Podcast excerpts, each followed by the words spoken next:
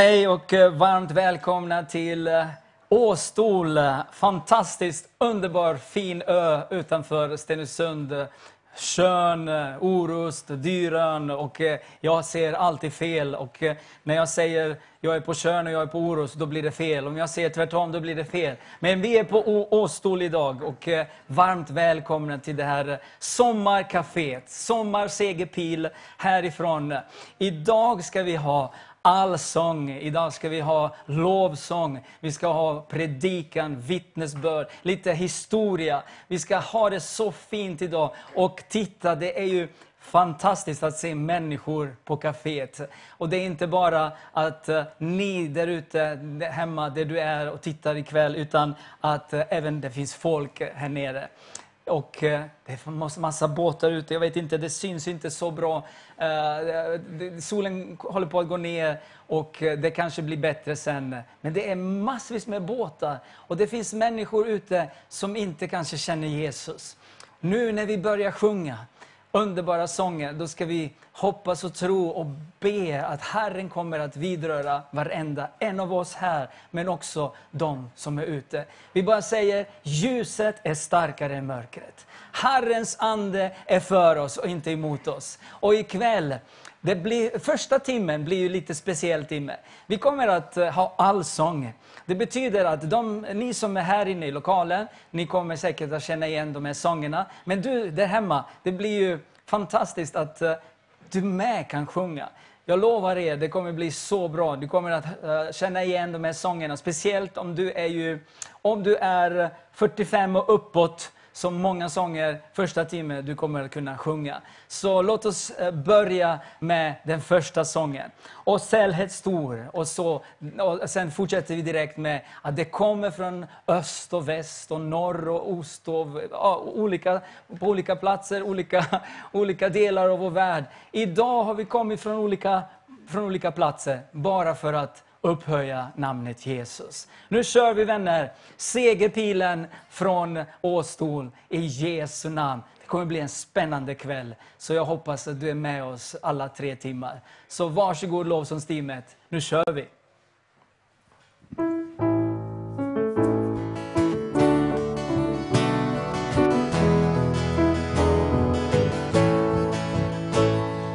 Osäljligt stor som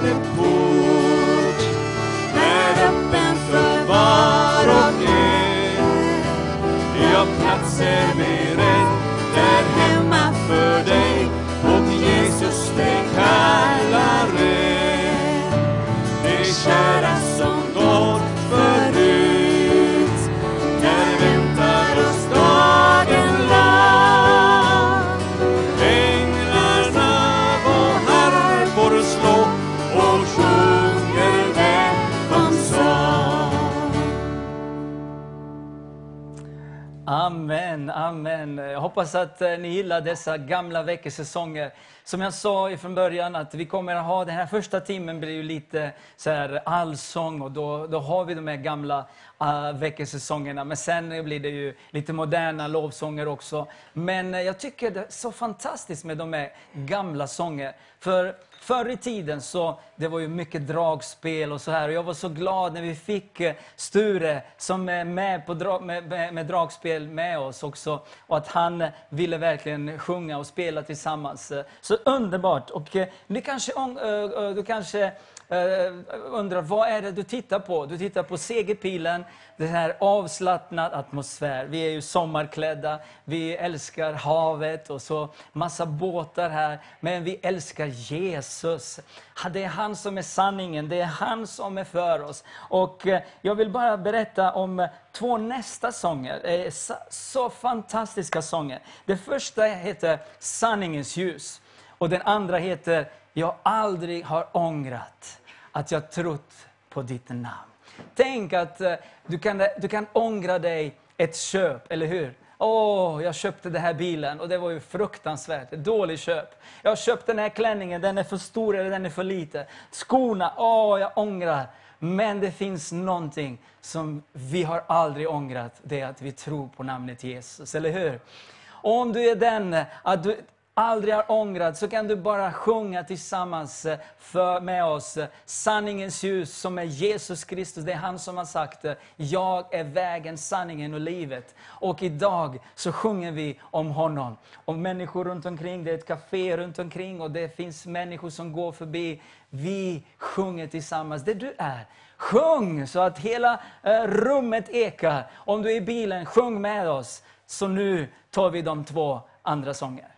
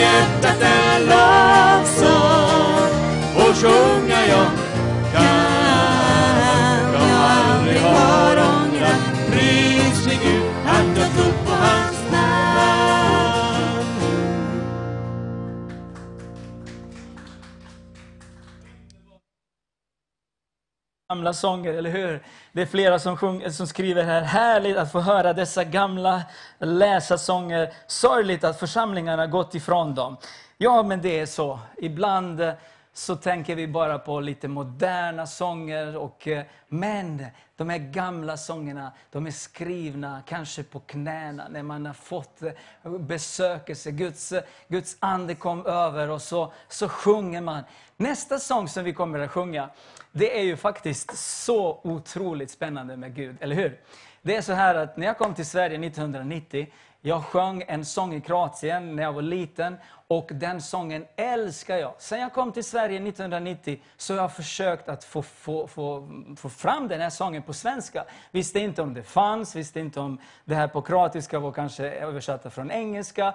Och i så många år, fram till 2021, så har jag inte hittat den här sången. På väg till Åstå, vet du vad som hände? Då är det Ann-Sofie som leder ikväll. Hon skickar mig eh, och säger, Soran har du hört den här sången?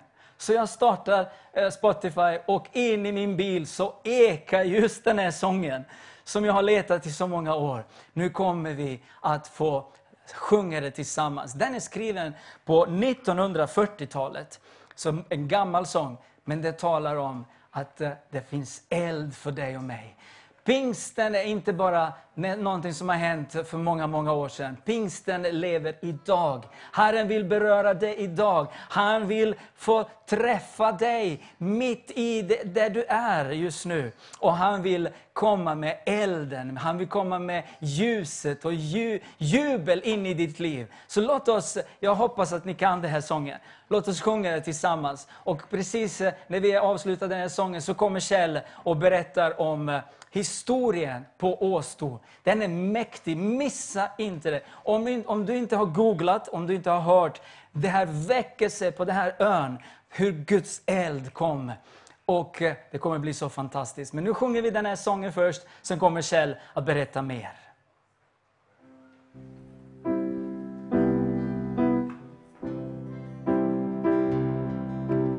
I Guds eget ord vi läser en särskild övre sal där en grupp av Herren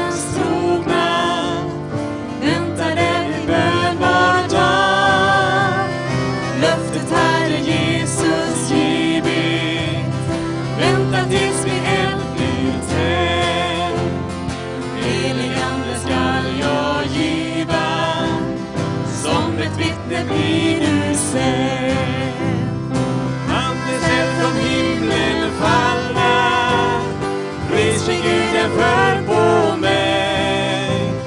Så ska denna eld nu brinna. Andens eld vill tända dig Pingstens under nu upprepas. Gud densamme är idag. Samma kraft han vill dig skänka. Som han gav på pingstens dag budskap. Liv i överflöd och kraft. Vittna om att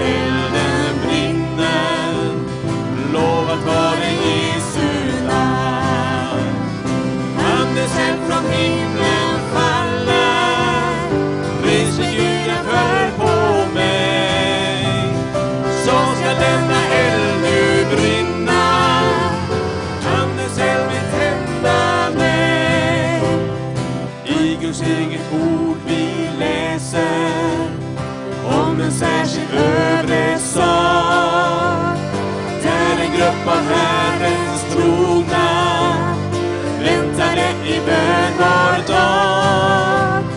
Löftet hade Jesus givit. Vänta tills min eld blir tänd. Helig Ande skall jag giva.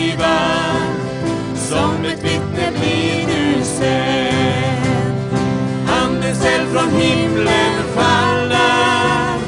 Pris Guden föll på mig. Så ska denna eld nu brinna. Andens eld vill tända mig. Pingstens under nu upprepas.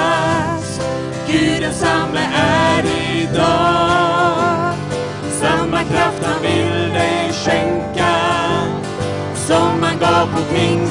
Budskap.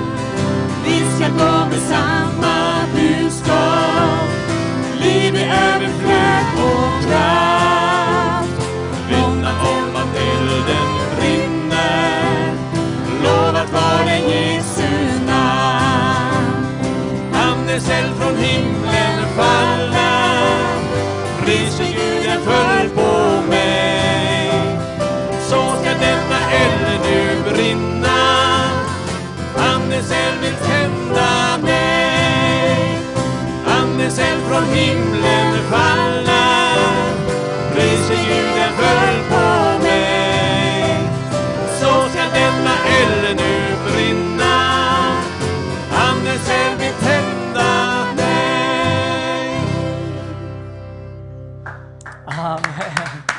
Fantastiskt, fantastiskt.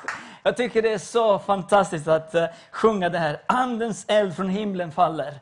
Pris ske Gud, den föll på mig. Jag är, du kan också säga det. Jag brinner för Jesus. Halleluja! För det andens eld, när den kommer in i mitt liv, då kan inte jag vara tyst. Då måste jag ropa ut. Och så säger så ska denna eld nu brinna. Halleluja! Vi ska brinna, men vi ska inte brännas upp, eller hur? Av den här elden, för den är till för oss att vi ska prisa. Och så, andens eld vill tända dig. Kjell, Ja, är vi välkomna hem till dig nu? absolut. Du bor ju här. Absolut. Jag bor här och är född här och eh, har bott här i stort sett hela mitt liv. Tack så jättemycket att vi fick komma. Och det var väldigt roligt att du kom, Soran, för att eh, du har känt dig ett tag, ett tag, men du har aldrig varit där förrän förra veckan. Mm. Och det du inte vet egentligen, det var det att den här sången har vi sjungit jättemycket på den här platsen. det visste du inte, men det har vi gjort. På publiken här nu. Tänk att det behövdes eh, över 30 år för mig att hitta den Ja, sången. men ibland tänker vi långsamt. Det. Ja, ja. Men du, vi pratar om eld, vi pratar om elden Ja. föll. Och det, det är någonting som har hänt här på Åstol, eller hur? Det är högst påtagligt det här. Eh, Vill du ge oss lite info? Jag kan be- berätta. eh, Jag ska ta kortversionen Ja, denna gången. men då lämnar jag dig, så är du fri och eh, berätta för oss. Ja, jag tackar för det. Ja, kära lyssnare och ni som tittar ute på, på nätet och på olika sammanhang. Det, det här är lite, lite speciellt faktiskt med, med den här historien. För att det här började redan 1761. Och varför valde man att bosätta sig på den här ön? Den här stora ön, 600 gånger 400 meter. Och så är det en hamn som går rätt genom hela ön i stort sett. Jo, det var, det, var, det var två anledningar och en har jag sagt redan. Det var egentligen sillen som kom till i Bohuslän här då. Här var sådana mängder sill så att eh, man kunde i stort sett hova upp sill i vissa vikar. Och eh, sill, det har allt, sill och makrill har har varit nästan synonymt med fisket här på denna ön. Eh, På den tiden så, så såg ju inte hamnen lika välbesökt ut som ni gör idag här när vi tittar bakut om ni kan se det här. Eh, enkla båtar. Simon Andersson hette han som kom ända inifrån Kungälvshållet kan vi säga. Lycke heter det. Med sin fru Anna och två barn. Det kan inte ha varit så enkelt att bosätta sig här ute då. Men, men det här samhället, det började ju så vackert att byggas då, 1761. Och eh, år 1800 så, så hade det växt så att det var kanske 30-40 personer som bodde här. Men någonting inträffade ju 1809. Och det var att sillen försvann. Och vad gör man då? Ja, då får man ju söka andra utkomster. Och då började man fiska med, på svenska heter det nog långrev, men vi säger backor här ute. Och det här var man väldigt framgångsrika med faktiskt. Eh, de fiskade här runt omkring, men de var ända upp, upp i nästan mitten på Norge och fiskade. Och det här, här finns ett, ett, någonting som säger att man till och med lärde norskarna att fiska enligt denna principen. Och den som har varit i Nordsjön och vet de här vågorna och vinden och strömmen, det är en bedrift. För de här båtarna, de är inte så mycket större än, som de hade då, än de som ligger i hamnen idag. Och jag tror inte det är många som ger sig ut och fiskar med de här. Men det var duktigt folk. Och det var ett lyhört folk. Och, och man var inte rädd att ta till sig nya eh, innovativa metoder. Och på det sättet så överlevde det här samhället. I slutet på 1800-talet så kom det en ny sillperiod. Men den var inte alls så omfattande som den här första var egentligen. Och så har samhället vuxit egentligen. Man har, man har gått samman i ett fiskelag. Och det, det är lite bibliskt det. Man, eh, när Jesus kallar lärjungar så fiskar man ju tillsammans. Och så har man gjort här också egentligen. Man har köpt nya båtar och, och bildat fiskelag. Och, och, på det sättet så har ju det här samhället överlevt egentligen. Och på den tiden så var det enbart träbåtar som gällde. Och det gällde ända fram till, nu hoppar jag ett jättesteg, till 1960. Då kom det, det vi kallar för stålbåtar eller ståltrålare, järnare kallar vi det för. Och det är lite fascinerande för att eh, samma mentalitet, det, det rådde där och då. Man ville framåt. Eh, Åstol tillsammans med Knippla brukar ibland kallas för västkustens mest renodlade fiskelägen. faktiskt. Och under den här perioden så bodde det, har det bott som mest på Åstol 560 personer. Det är mycket på en, en liten ö, 600 gånger 400 meter. De bodde tätt. Men det var inte bara fiske, eh, fiske, fiskebåtar, utan hamnen, den var, det, det, vi hade oljebåtar som försörjde de här, de här båtarna med olja. Eh, vi hade det som är ett rökeri idag, det var ett isbolag, alltså för att förvara fisken och sillen. högkvalitativt. Och på motsatta sidan av hamnen där färjan lägger till idag, där hade vi ett trålbinderi faktiskt. Så det var ganska välförsett samhälle som, som klarade den den utvecklingen då. Men efter 1970 så, så försvann eh, fisket mer eller mindre. Eh, jag hade själv förmånen att vara med i ett par år i slutet här. Men bara på två år så försvann alla fiskebåtar. Här har varit en och annan båt efter det. Men eh, fisket eh, förändrades på gott och ont. Och det är också så här att när man pratar om fiske så är det ju inte bara att man sitter och metar i en lugn bäck någonstans eller en å någonstans. Det är ju havet. Fisket här det var ofta förenat med både, både fara och eh, ja, en oro, speciellt för kvinnorna som var hemma med barnen. Det var, det var, eh, vi har alltså ett antal olyckor. Det är båtar som har gått ut och har inte kommit hem igen. Och det, det, var ju katastrof i de, de familjerna. Vi har en, en sten i, en, i mitten på ön, har vi en liten park här, som, som visar det här. Eh, de som under 1900-talet försvann. Och det, det, det, är tragiskt och det är sorgligt. Men det här, det här var också en, en möjlighet att, att söka sig närmare Gud i det hela. Det blir naturligt att söka Herren, inte för rädslan, utan att det, det var en, en upplevelse man hade. Och eh, om jag hoppar lite grann fram till år ungefär 1900. Före det så, så var man i kyrkan på Rönnäng på söndagarna. Men någonstans efter, efter år 1900 så, så byggde man ett missionshus här på ön. Och det var så det, var så det här frikyrkliga började egentligen.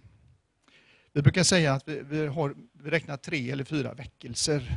Och väckelse det är att man gör en radikal omvä- omvändelse. Och eh, den första kom 1908. Och, och sen har vi då 1912 eh, på samma sätt uppe i missionshuset.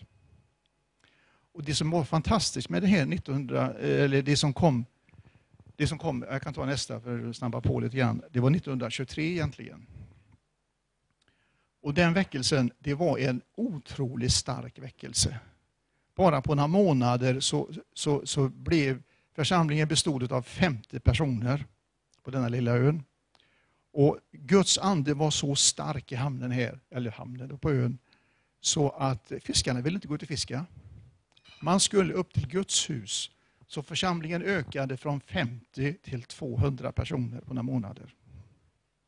Under den perioden så bildades också en annan församling, Pingstförsamlingen, som vi tillhör och det här kaféet tillhör. Eh, sen måste jag komma snabbt framåt till, till 1948. Och det är den väckelsen som väldigt många har hört talas om. Teofil Engström har skrivit om det här. Och många andra också.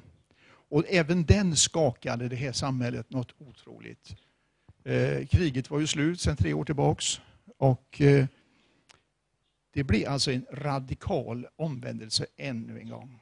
Eh, det, som var, det som kännetecknade den här väckelsen, det var det att folk som hade ouppgjorda eh, saker med varandra, bröder som inte hade pratat på många år, helt plötsligt så kunde de be om förlåtelse.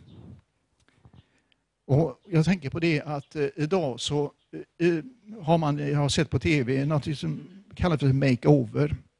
Att man ska byta frisyr på, på människan och man ska på olika sätt byta det här yttre mot nya kläder. Men detta var en inre makeover som hände här och gick på djupet. Här har varit eh, väckelser långt efter det också faktiskt. Eh, jag kom själv med eh, i mitten på 70-talet. Det var en stor ungdomskör här bland annat. Så, så Guds ande har verkligen varit på den här platsen och jag vill säga den är här ännu. Eh, jag ska avsluta med att bara kort berätta då om egentligen 48. Eh, vi pratar om den heliga ande och, och tungor av eld. Eh, det, hade ju, eller det fanns inte lika mycket kommunikationsutrustning på den tiden. Eh, när väckelsen bröt ut 48 så, så ja, fiskarna ville inte gå ut och fiska helt enkelt en del. Och då gjorde man så här, att, eller gjorde, man var hemma helt enkelt. Man gick inte ut och fiskade. Men från ett annat samhälle lite söderöver så såg de klart och tydligt eldslågor över den här ön. Så det, den helige ande föll då och den kan, den kan falla än idag.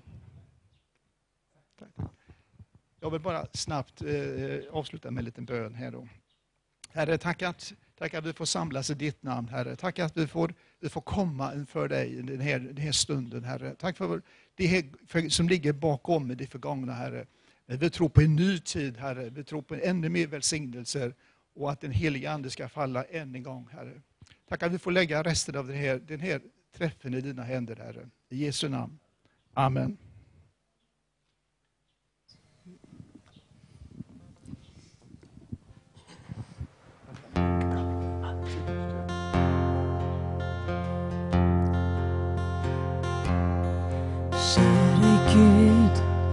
Jag kan inte förstå det att jag kunde få en sån gåva av dig.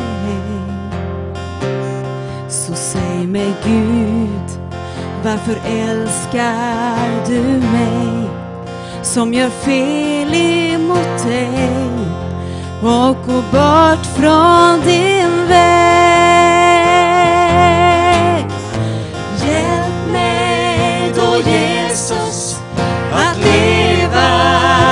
keep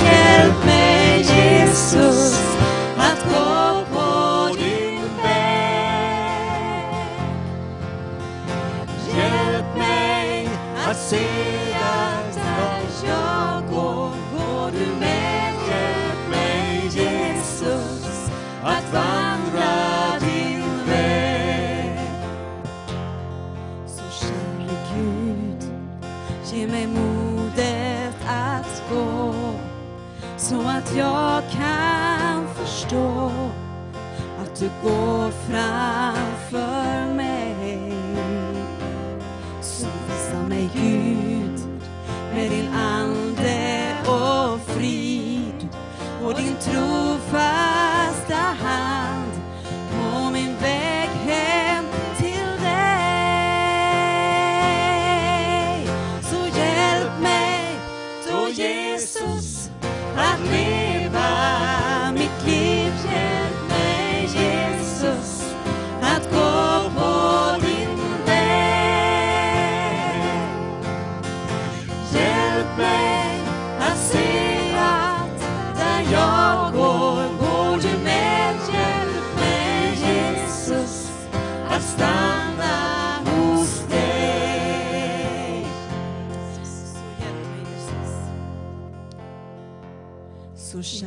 Gud, ge mig modet att gå så att jag kan förstå att du går framför mig.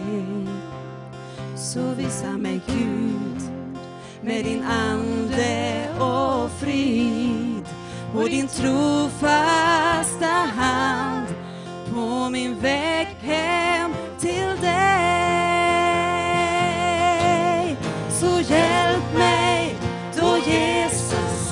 Att leva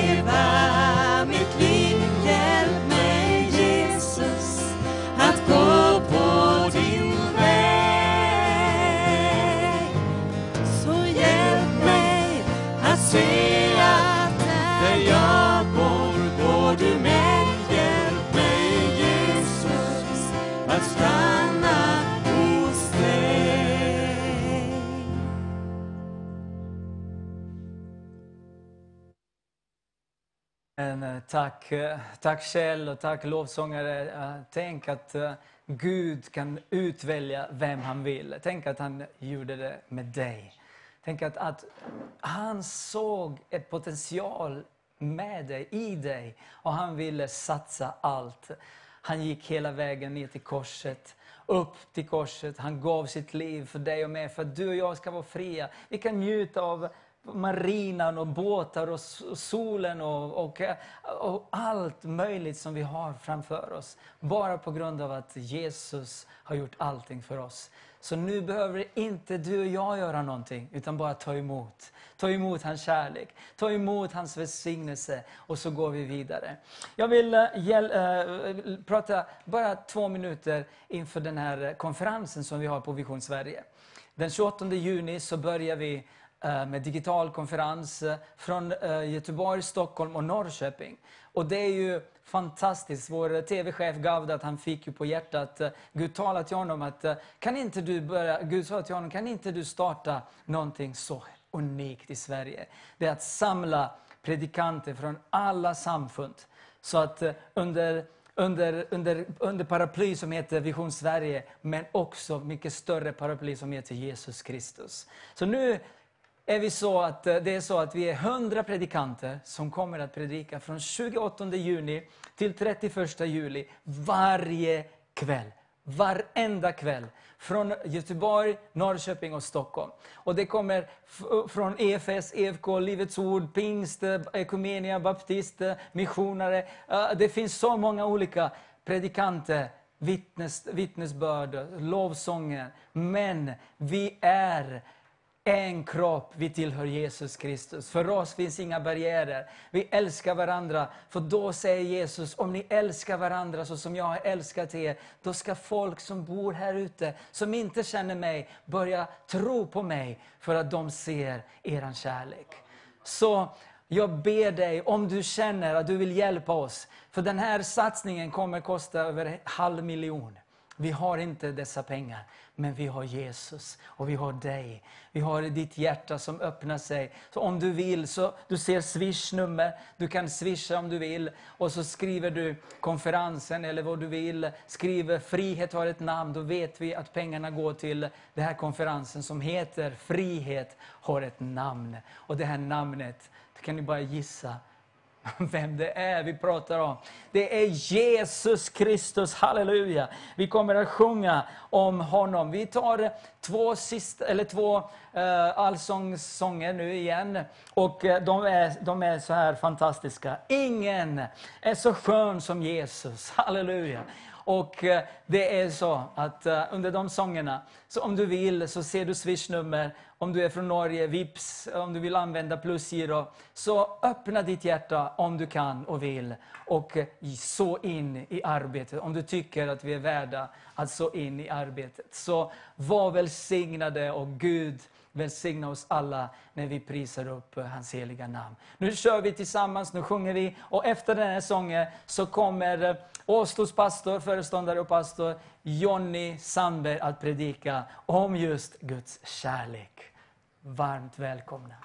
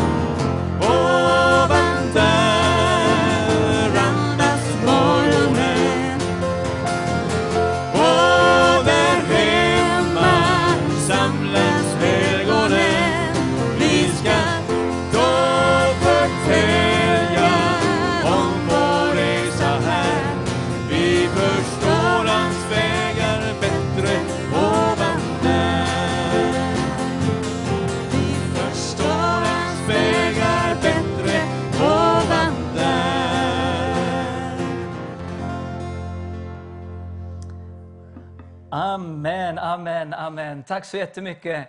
Och eh, tack för den givna gåvan. Tack att du öppnar ditt hjärta och eh, välsignar Vision Sverige. När vi går ut och eh, trampar på vatten så finns det syskon som bär oss. Halleluja. Och det är alltid så med Jesus. Och nu står jag tillsammans med föreståndare och pastor här på Ostål. Amen. Väl, Det välkommen hit och, och du säger till mig välkommen Ja, hit. tack så mycket. Jätteroligt att ni är här, att Sigge Pillen kommer hit. Och det, ja, det känns jättebra. Halleluja, halleluja. Det är så här att eh, de nä- närmaste två timmarna, ni ska få lyssna till Jonny, så ska ni lyssna till Kenneth, så ska ni lyssna till Admir och så ska ni lyssna till mig. Så det blir mycket predikningar, mycket Guds ord. Men vi hoppas på slutet av den här kvällen att du blir tänd, att du kommer att få uppleva Guds eld i dig, att det brinner upp och nej, jag ska vara ljuset för Jesus. Nu ska jag inte predika. Jag eh, vill bara säga varmt, varmt, varmt välkommen till Vision Sverige, till Segerpilen och tack att vi fick vara här. Tack att vi fick eh, komma till den här fantastiska platsen. Ja, jätteroligt att ni är här som sagt var. Det eh, känns gott att ni är här och att vi, vi vill, gott att ni vill be för Åstol särskilt och eh, Rönning får jag säga också, Tjörn. Eh, det känns viktigt och vi är glada för att ni, att ni är här och att ni kom hit. Varsågod och eh, Tack så mycket. dela Guds ord med oss, broder. Tack.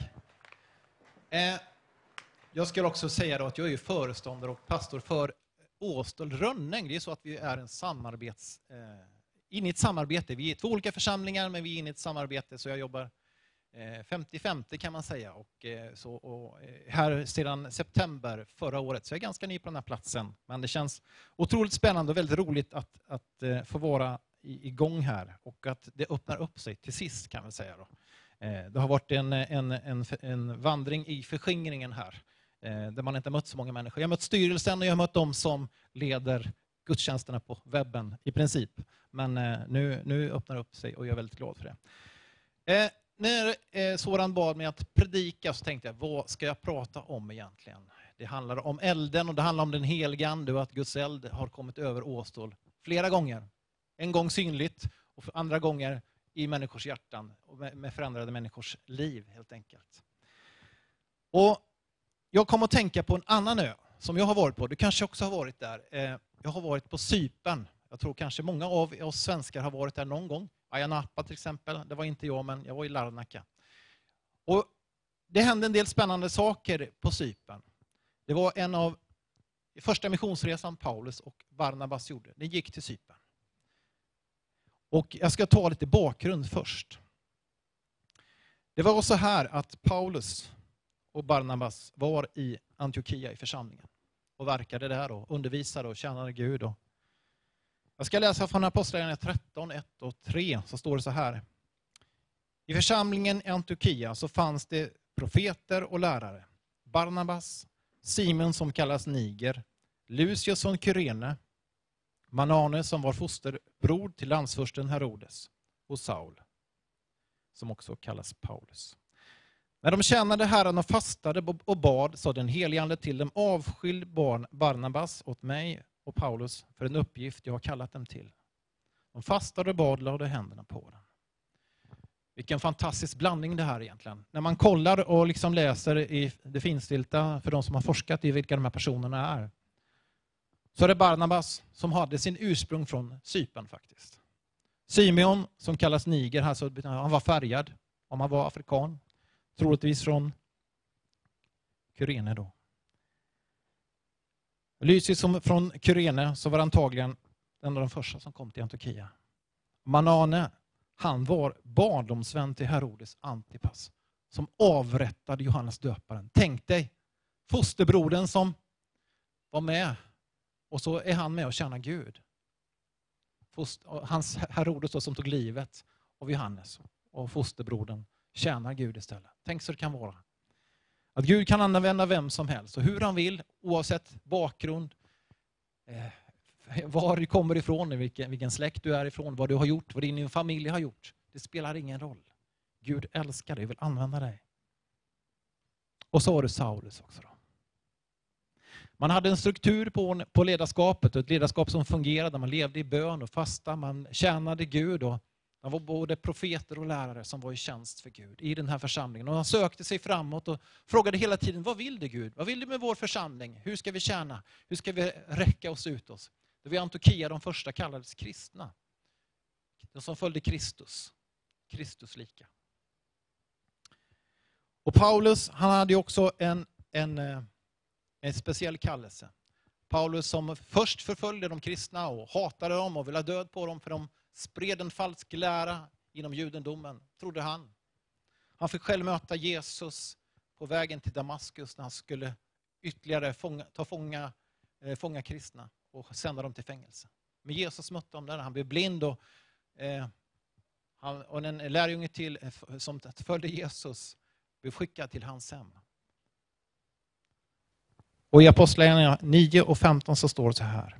Gå för han, Paulus då, är mitt utvalda redskap att bära fram mitt utvalda eh, att bära fram mitt namn för hedningarna och kungar och Israels barn.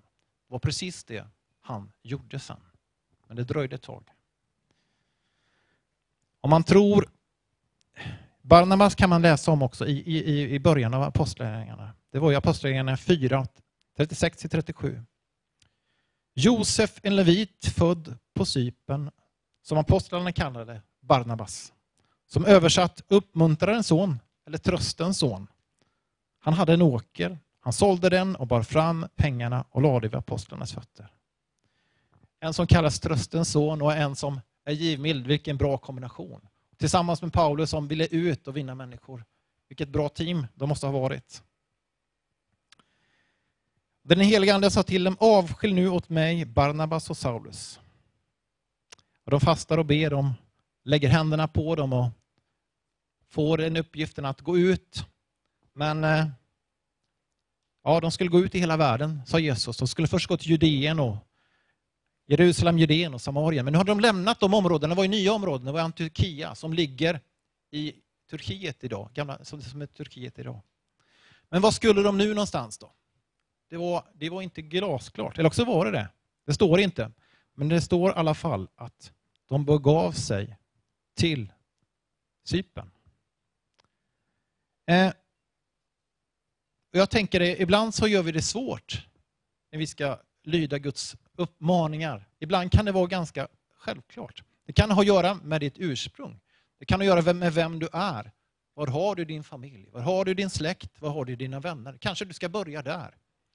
Barnabas familj bodde antagligen kvar på Cypern och hade kanske en längtan att vinna dem för Herren och för sitt folk som bodde där på den ön. Och det, ja, det, är, det är bara gissningar som jag har här, men ja, man kan ju undra varför det blev som det blev.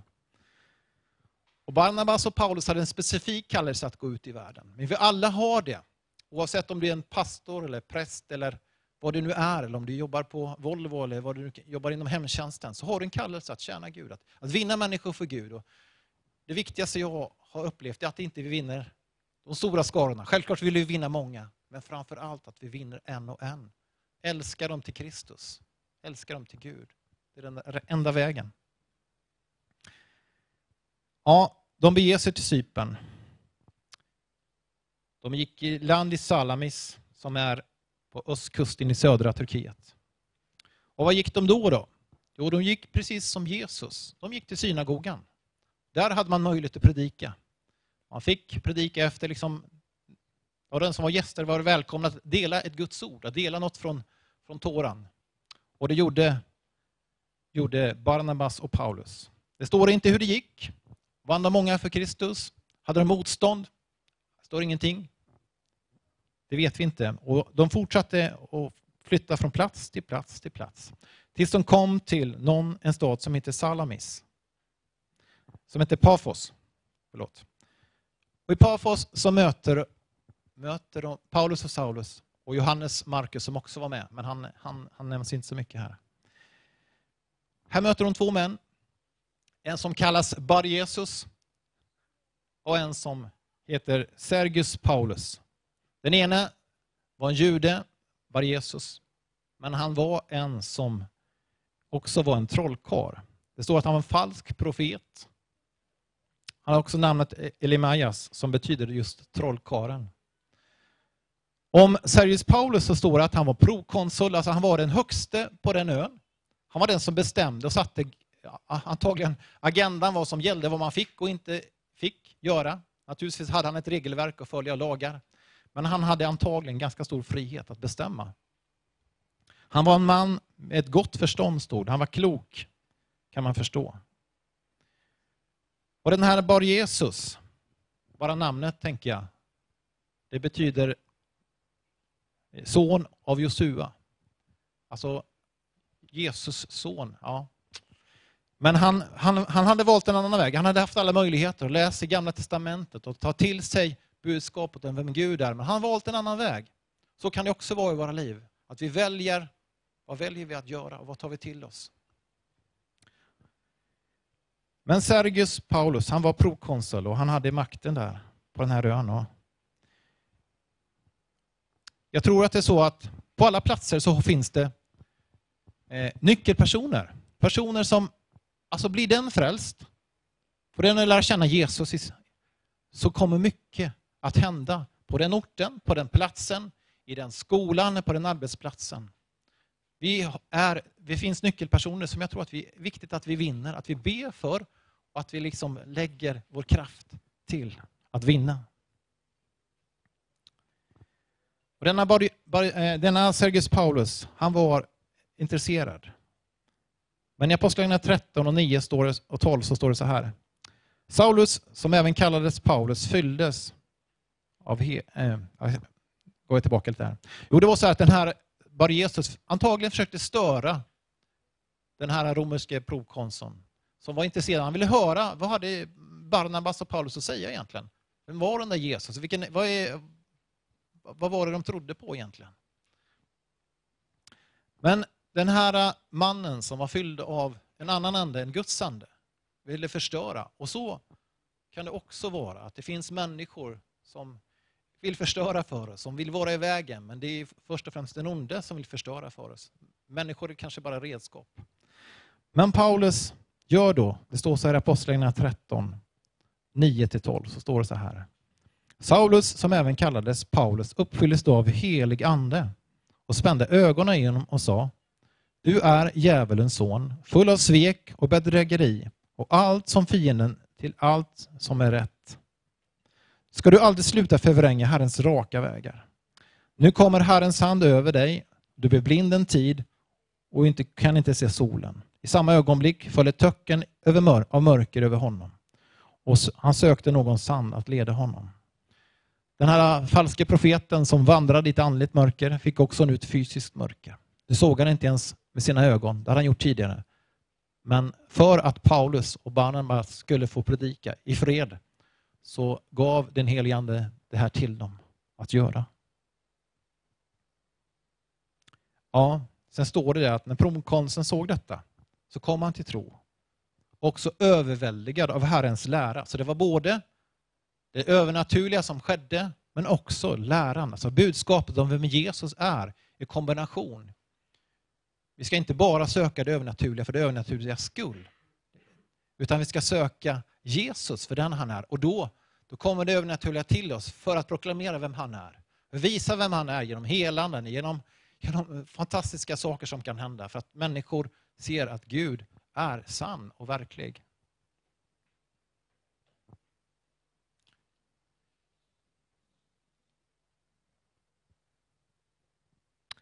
Ja. Den ene får sin syn. Han ville se. Sergius Paulus, den romerske prokonsuln. Han ville se, han ville veta vad sanningen var, vem Gud var. Både Barnabas och eh, eh, Paulus predikar om. Vad är det som du säger? Och när han hörde det de predikade så trodde han på det och fick sina ögon öppnade. Sina andliga ögon öppnade. När Bar Jesus gick emot Paulus och Barnabas så stängdes Hans, hans andliga ögon var stängd. Han ville inte öppna dem, för det, det Paulus och Barnabas sa. Han hade möjligheten också. Han fick också sina fysiska ögon stängda för en tid.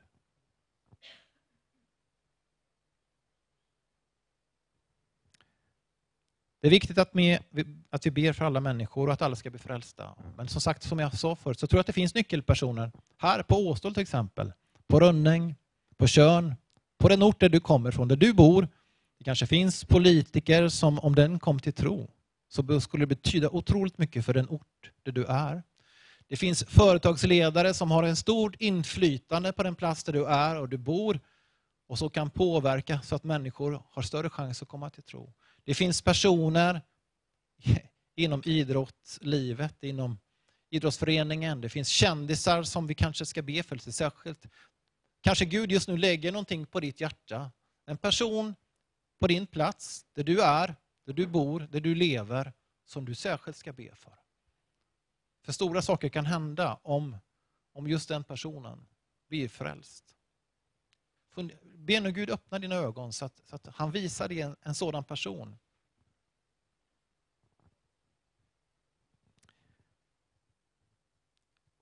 Väckelsen kommer på olika sätt. Väckelsen på Åstol som har kommit flera gånger. Jag tror inte, jag var ju inte med, och, eh, Kjell har ju berättat en del, men den kom genom, självklart genom bön. Genom bön och förkrosselse. Det är den enda vägen. Att bli förkrossad över sin egen synd, förkrossad över att våra medmänniskor, våra grannar och nära och kära inte tror på Jesus. Går evigt förlorade. Det är den förkrosselsen som leder oss till att vi får en större iver att vinna människor för Jesus. Jag tror inte vi kan kopiera en väckelse från en annan bygd, från en annan plats eller en annan tid. Jag tror att väckelsen kommer på olika sätt, genom olika personer. Så är det. Jag tror inte vi liksom kan ta copyright på någonting och så gör vi det samma sätt hela tiden. Utan Gud manar oss på olika sätt och använder olika människor. Och genom ja, olika sätt, men framförallt bön och förkrosselse som leder fram till väckelse.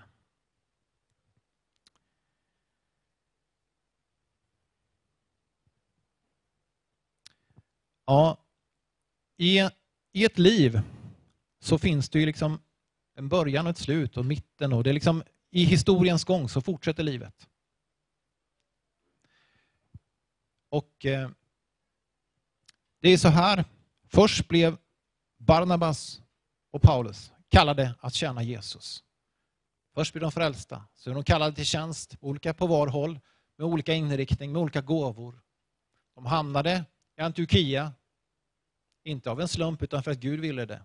Med en uppgift och en kallelse att tjäna Gud. Och de här äldste då som hade, kom från olika bakgrund, de var inte heller där av en slump utan med Guds vilja så var de äldste och tjänade Gud och såg till att de lyssnade på den helige Ande. Vad säger den helige Ande till dem? Att de ska följa, de ska sända ut Barnabas och Paulus ut på en missionsresa. Och hur kommer det sig att de hamnar på Cypern? Jo, de lyssnar till Guds röst. Varför de hamnar där. Sen också fortsättningen av den här resan som de gör, den första missionsresan som Paulus och Barnabas gör. Den är inte heller en slump. Det visar sig så att man har sett i arkeologiska fynd att Sergius Paulus, hans familj och hans son bodde i Pisidien, eller Antiochia i Pisidien. Alltså dit, en av de platser som de åkte förbi eller stannade till och, och försökte vinna människor för Jesus. Så att Gud använde Sergius Paulus familj och släkt och det är kanske också så att Gud vill använda dig in i din familj, i din släkt, i, i din bakgrund, i din hem. Du kanske har flyttat och så kanske faktiskt Gud kallar dig tillbaka på något vis och tjäna på din gamla plats. Så att säga. Eh, vi vet inte, det, det, är bara fantastiskt. Och jag, Gud använder allting vi är med om. Både, både sår, misslyckanden, det som vi lyckas med, våra erfarenheter. Det använder Gud till att förhärliga sig själv. Jag avslutar med en bön och sen lämnar jag över här. Tack Jesus att du kallar oss var och en till att tjäna dig Herre. Tack att vi har en uppgift att vinna människor för dig Herre. Tack att du kallar människor till dig Herre Jesus. Genom ditt ord, genom, genom vittnesbörd Jesus, genom sång och musik Herre. Jag tackar och prisar dig för det, för att du talar rakt in i människors liv. Tack att vi alla har en uppgift att, att vinna någon Herre. Tack att vi kan få vinna en för dig Herre. Tack att vi kan få vinna en. En som du lägger på vårt hjärta som vi ska vinna Jesus. Som, vi, som du ska få kärlek till Herre. Som vi ska börja älska till dig Herre Jesus. Och fyllas av en iver att, att få tala om dig, att, att, att tjäna, att visa din kärlek till Herre. Jag prisar dig i Jesu namn. Amen. Tack så mycket. Superbra. Tänk att eh, Gud kan använda vem han vill, eller hur? Ja. En som dödar kristna, en som tjänar. Fantastiskt, underbart. Ja, det är så, nämligen så här. Tack så jättemycket. Tack, tack. Eh, Jag kan ta micken där. Och eh, det har kommit faktiskt eh, en liten önskesång till, eh, till oss eh, inför eh, sändningen.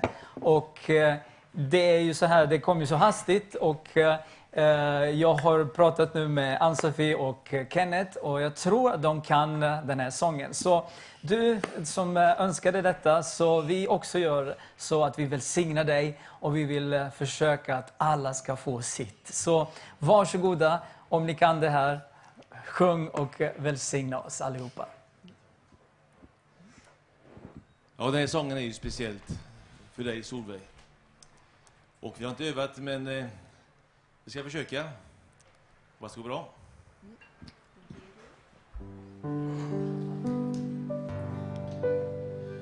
Var ej försagd, sade Herren till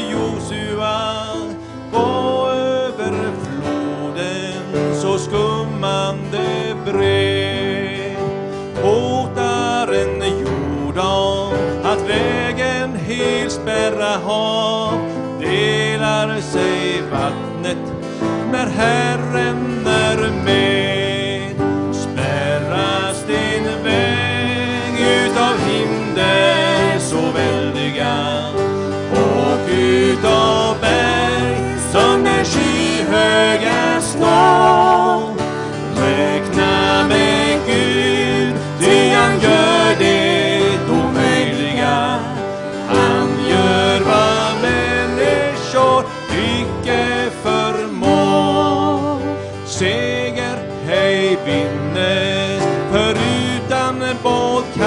Strid. Jerikos murar så mäktiga stå. Herren sitt löfte, dock trogen förblir alltid. Trons folk får lurar att falla också. Spärras din väg utav hinder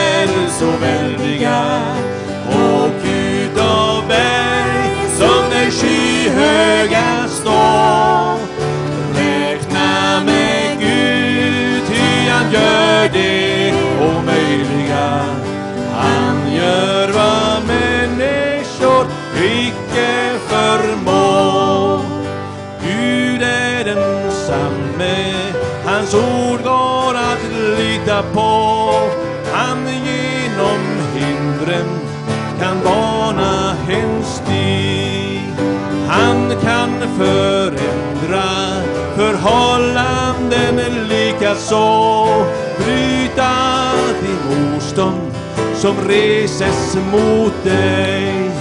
Spärras din väg utav hinder så väldiga och utav berg som är skyhöga.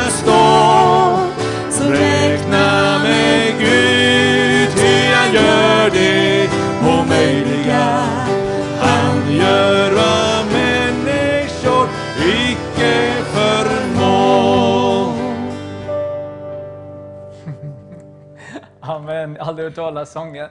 Men underbart att vi kan göra så här. Och eh, nu fortsätter vi med eh, nästa sång. Och det är ju Du har gett mig glädjen. Tänk att eh, det är ju så, vi är inte muntra, eller hur? Vi är inte bara mm, utan vi gläds åt det här faktum att eh, vi älskar syskonen, vi älskar varandra, men vi älskar Jesus som är huvudet för sin kropp. Så det är därför vi kan sjunga Du har gett mig glädjen. Så om du kan den här sången, sjung med. Så det kommer, du, när, när man börjar le och, eh, och, och, och ta emot Guds kärlek, då kommer man må mycket bättre. Testa så får du se. Du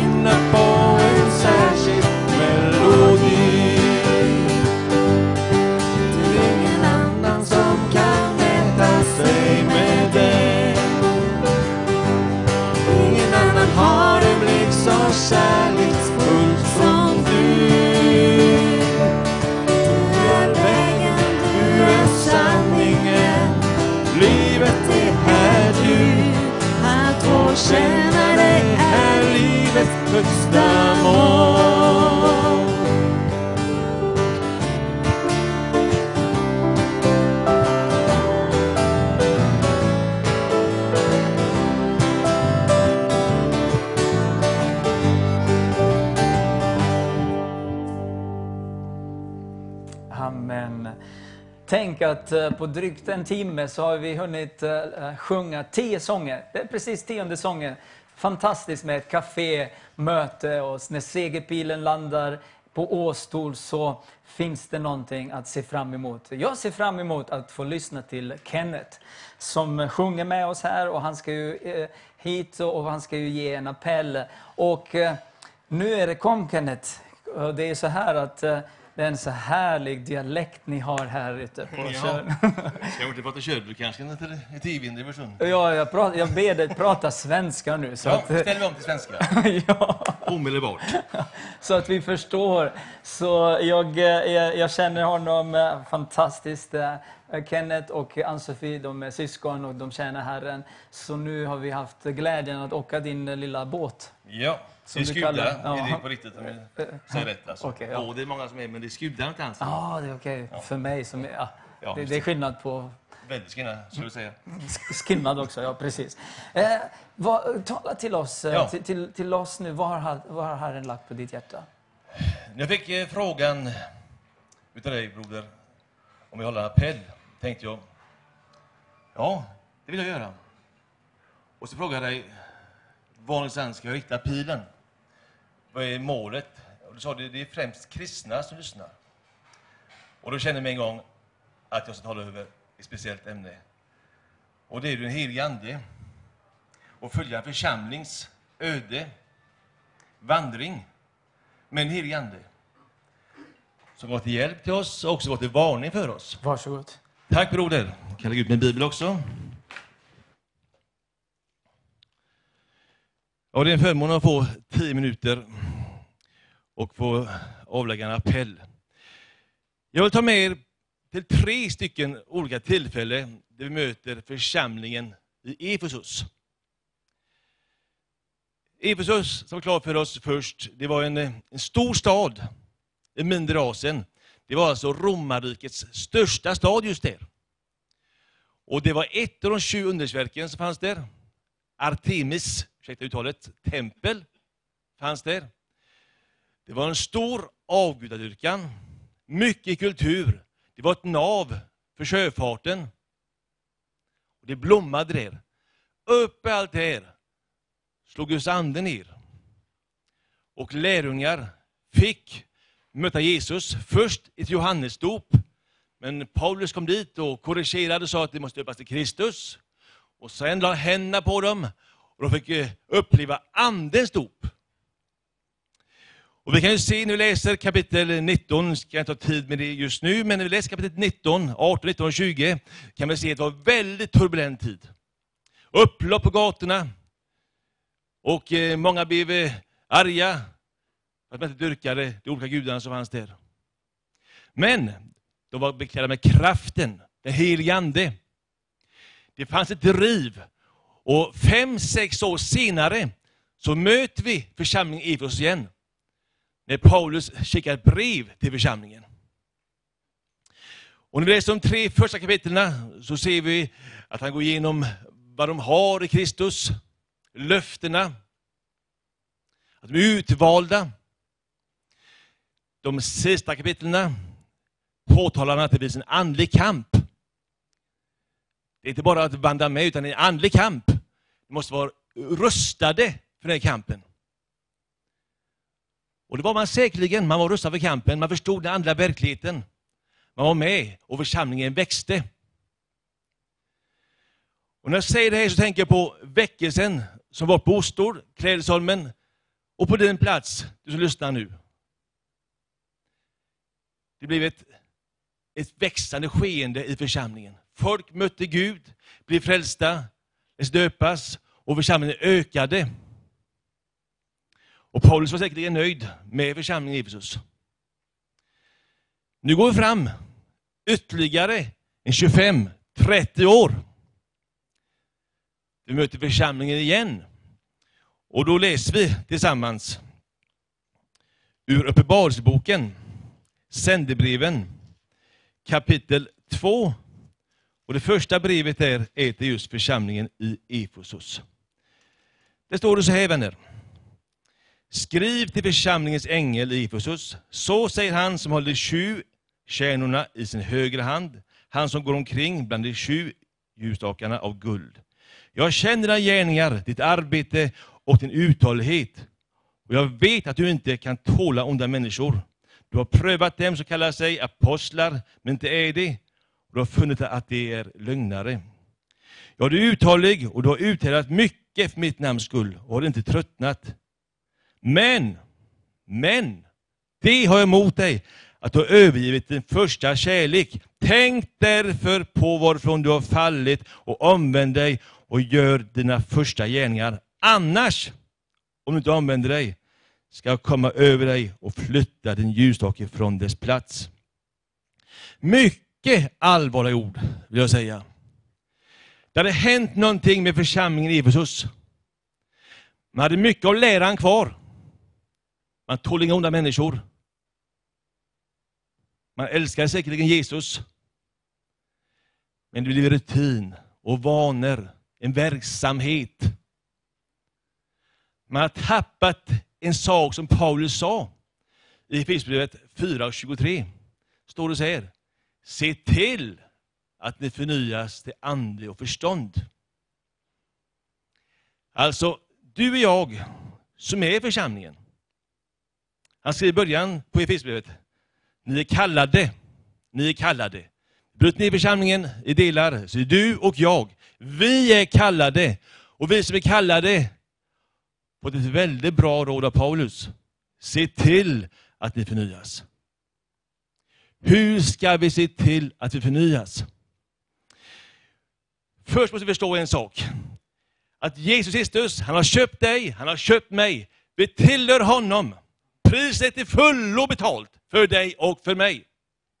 Han behöver dig och han behöver mig i sin tjänst. Och han skriver till församlingen i Korint. Ni är satta i försoningens tjänst. Du är satt där du är och jag där jag är. Och den helige Ande har en kostym som passar dig och en som passar mig. I de uppgifter jag står i och där jag är och verkar. Och där du är och verkar. Att bli brukad av den helige Ande. Det är nämligen så att vi lever i en tid där mycket vi tar bort fokus från det som är väsentligt. Vad är väsentligt idag för världens människa i Sverige? Det är självförverkligandet, jaget, jaget, jaget, jaget. Det är inte vad Jesus säger. Du är en himmelsk ambassadör med ett budskap ifrån himlen till vår tid. Hur ska du veta att det är till vår tid? Jo, för att du är med Jesus Kristus. Han är ordet. Och det är ordet, med vänner, som blir levande genom en helig ande. Ordet, bokstaven, det ger ingenting. När Jesus var ute i öknen, efter att andarna fallde över Jesus, så blev han frestad ut i öknen. Han sa Guds ord. Inte bara sa Guds ord. Det var makt och myndighet och auktoritet bakom. Han var beklädd med kraften, den helige Ande. Det är det som gör skillnad på att leva ett liv som Guds son, dotter, dotter driven av den helige Ande. Lyhörd för helige Ande. Paulus varnar till församlingen i Thessalonike. Släck inte anden. Släck inte anden. Och här läser vi, varje församling får ett mycket, mycket allvarsamt ord. Den som har öron må höra vad anden säger till församlingarna. Den som har öron, han hör vad anden säger till församlingarna. Om du har ställt in ett öra på allting som vad världens ande säger, då har du stängt örat för den helige ande. Den helige ande, han vill förnya dig och mig. Det var inte kört för församlingen i Efesus. Det var inte kört, det var inte över. Vi läste precis här. Tänk därför på varifrån du har fallit och omvänd dig och gör dina första gärningar. Annars, om du inte omvänder dig, ska jag komma över dig och flytta ljusstaken från dess plats. Det är många församlingar som är nedlagda i Sverige idag, av olika anledningar. Men vänner, många här kämpar och det kan vara tufft. Det är tufft att leva. Men den lättaste vandringen är ändå med Jesus Kristus. Att vara i det himmelska drivet genom en helig Ande. Så jag har en, ett populärt ord idag, en utmaning, en utmaning till dig. Lägg dig på drejskivan igen hos Jesus och säg börja om på nytt i mitt liv Jesus. Jag vill vara redskap för dig den tid som nu är kvar Jesus. Om du ser till mitt eget, utan ser till den kallelse du har för mig. Så försoningens budbärare, ett budskap till människor som vandrar i min närhet, på jobbet, skolan, var du än är. Så ska du ha ett öra som hör vad anden säger. Så du kan förmedla ett budskap till liv till din medvandrare. Jag vill be en bön för dig och mig och oss övriga innan vi sjunger vidare. Här. Jesus Kristus, jag tackar dig för förmånen att få läsa ett ord Jesus. Ett ord är ande och kraft, älskade frälsare. Att vi får bekänna oss till dig Jesus. Trons hövding och fullkomnare. Och veta Jesus, genom löftena att våra namn är skrivna i Livets bok Jesus. Och en gång bara nåd för att mitt namn läsas upp. Kenneth Larsson, välkommen in! Då reser han över Jesus, du är hemma hos dig Fader. Sina var och ens lyssna Fader. Låt ditt ord få träffa hjärtat Jesus. Till förvandling Jesus. Att du vill förnya förbundet med ditt folk Fader. Att varje människa får uppleva och känna att han ska få till välsignelse i din tjänst Fader. Tack för din kraft Jesus. Tack för hjälparen. Tack för allt vi äger och allt vi har dig. I Jesu namn. Amen. Tack broder, underbart.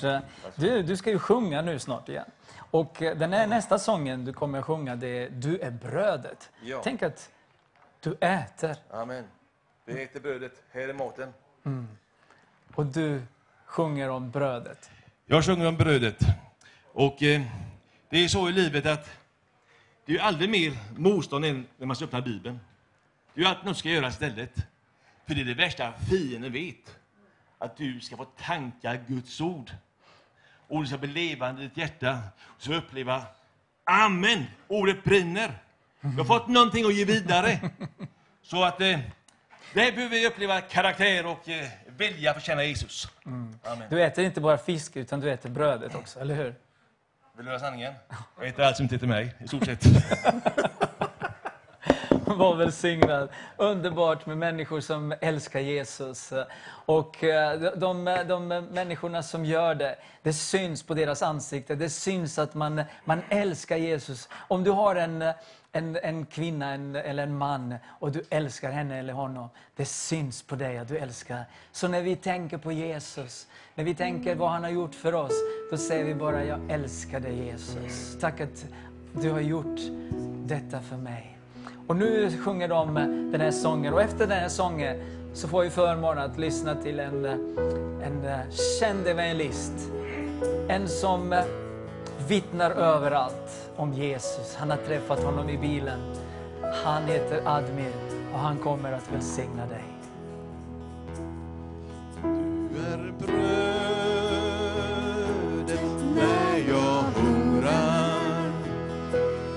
och mitt skydd i stormens hårda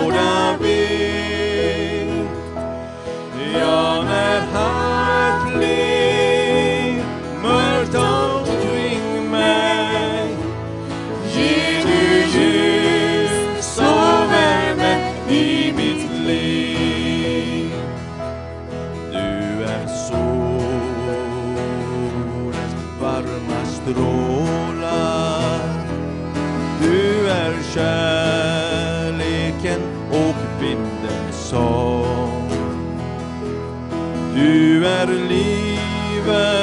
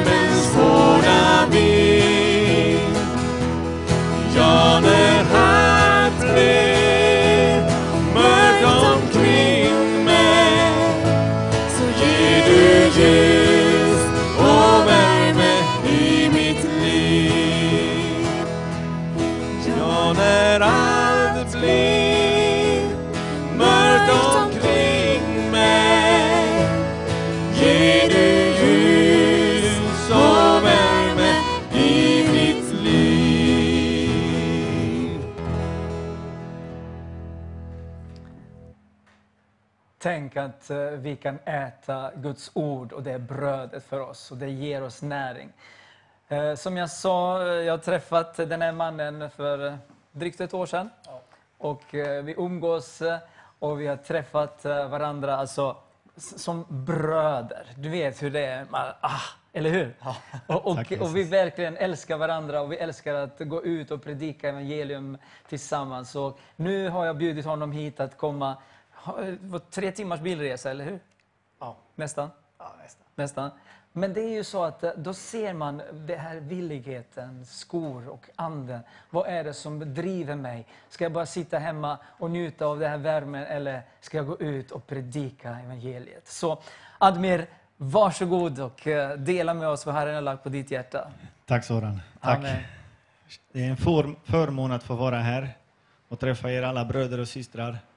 Jag tackar Jesus för varje steg, för varje andetag vi tar. Eh, min resa började, ni som inte kan känna mig, eh, började för eh, drygt 25 år sedan. Och den började i, Blek, i Rönning. Och idag när jag kom hit igen och så tittade jag där jag bodde första gången. Så tänkte jag, Herre, dina vägar är verkligen, verkligen inte våra vägar och dina tankar är verkligen inte våra tankar. Från den dagen när jag flyttade från kriget från Bosnien och placerades i Rönning så tänkte jag, herregud, hur ska det här gå? Med tiden som gick så förstod jag nu efteråt varför det blev Rönning. Varför blev det Skäram, som vissa säger här.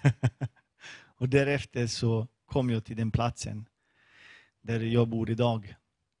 Så det som Zoran sa, varför tre timmar? Är på grund av en sak. Det är kärleken som driver oss. Och den kärleken har vi fått av vår Herre. Att inte behålla för oss själva, utan att gå ut i hela världen, som han sa. Och gör människor till Herrens, till Jesus lärjungar. Så jag ville dela med mig lite eh, av, av olika händelser och olika upplevelser i mitt liv. Så Herren uppmanar oss att vi ska uppbygga, uppmana, uppmuntra varandra. Att vi ska inte somna, att vi ska inte sova, utan att vi ska dela det som vi har fått gratis, så vi kan dela ut det och ge det till andra människor. När jag eh, åkte förbi Bleket så stannade jag till. Jag fick det så tydligt till mig att jag måste få besöka en, en kvinna som, som har tagit hand om mig när jag kom till Sverige. Jag placerades i Blekeskolan. Jag kunde inte svenska. Jag kunde ingenting. Så kom jag till en klassrum och där stod hon. Hon heter Kerstin. Och den här underbara damen, hon har lämnat ett sånt spår i mitt hjärta. Så jag tänkte, jag åker förbi nu och jag hälsar på henne. Så jag säger till min broder som åkte med mig, så sväng av, vi svänger av här och så ska jag hitta huset. Jag vet inte var hon bor. Jag kommer ihåg bara en väg man skulle svänga av till höger eller till vänster nu. Och så tänkte jag, Herre led mig nu. Jag måste hitta henne. Jag måste bara se vart hon är och berätta för henne. Jag står här idag och jag är kristen. Jag är född och uppvuxen muslim. Har varit muslim 37 år. Jag hade helt andra tankar om kristna människor. Och när jag dyker upp där framför huset så dyker det upp en äldre man. Så säger han till mig, vem söker du? Jag sa Kerstin. Ja, sa han. Jag ska ropa på henne. Så jag berättar till honom lite kort om mitt liv. Och då kommer Kerstin ut från huset. Och jag frågade henne om hon tror på Gud. Hon sa, jag är kristen. Och det blev sån lättnad i mig när hon sa det, att hon trodde på Gud. För att då gick jag tillbaka i tiden när jag träffade henne. Hon vittnade med sitt liv till mig att Herren finns, att han älskar oss alla. Så jag vill bara, jag vill bara dela den här med mig till er allihop som lyssnar och tittar. Men jag har en historia som jag har tänkt på ganska länge om jag ska dela med mig här idag. Men det blev så tydligt att jag ska dela den med mig. Det fanns en man. Han hade en son. Och de hade, han hade ingen mamma. Eller hans fru hade gått bort. Men den här gamla mannen, han hade inget öga. Så pappan tog hand om sonen. Men eftersom han inte hade öga så skämdes sonen för pappan så mycket att han sa, pappa när det kommer folk hem till mig så ska du säga att du är inte min pappa, utan att du är bara en hemlös man som jag tar hand om. För jag skäms för dig. Men pappa han älskar sin son så mycket så han beslöt sig vad den sonen säger till mig och hur mycket han än skäms för mig så ska jag inte, så ska jag inte bli arg. Jag ska inte bli ledsen. Jag ska bara uppmuntra honom, jag ska ta hand om honom. Så gång på gång kom det folk hem till dem.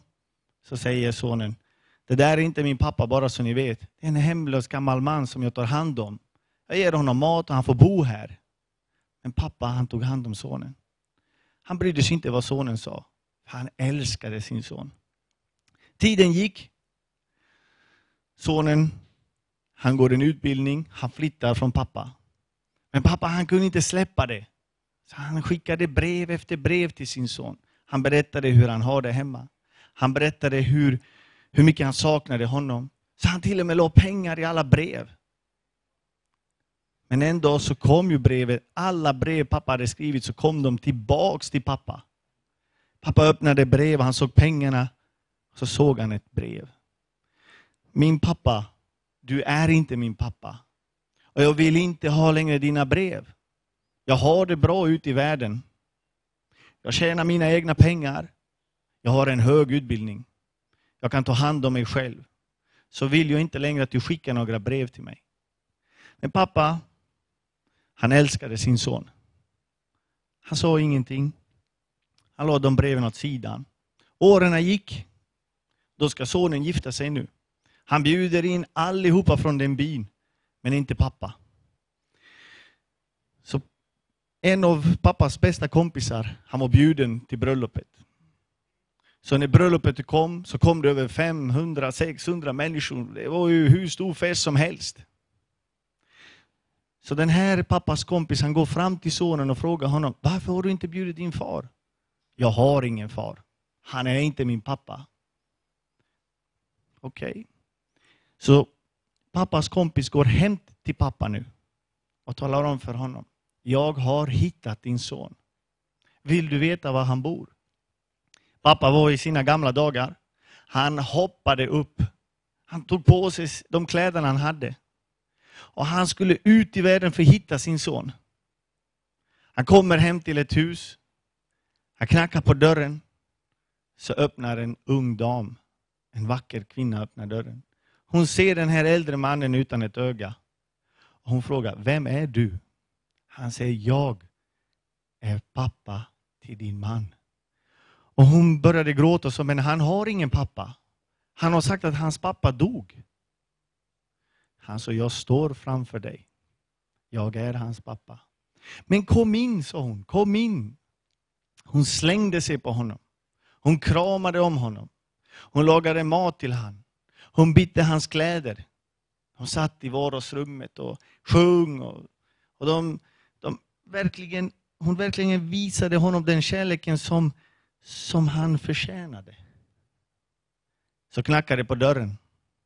Då kommer sonen. Det första han säger, vad gör du här? Du är inte min far. Du skämmer ut mig, hur du ser ut. Så reser pappan upp. Han kommer fram till sin son. Han lägger sina händer om honom. Han säger, min son, vad du än säger till mig så älskar jag dig, för du är min son. Kvinnan hon började gråta. Hon säger, varför gör du så mot din pappa? Du har aldrig haft en mamma, han var ju den som tog hand om dig. Han säger, du blandade inte i. Pappan han gick, han lämnade sin son.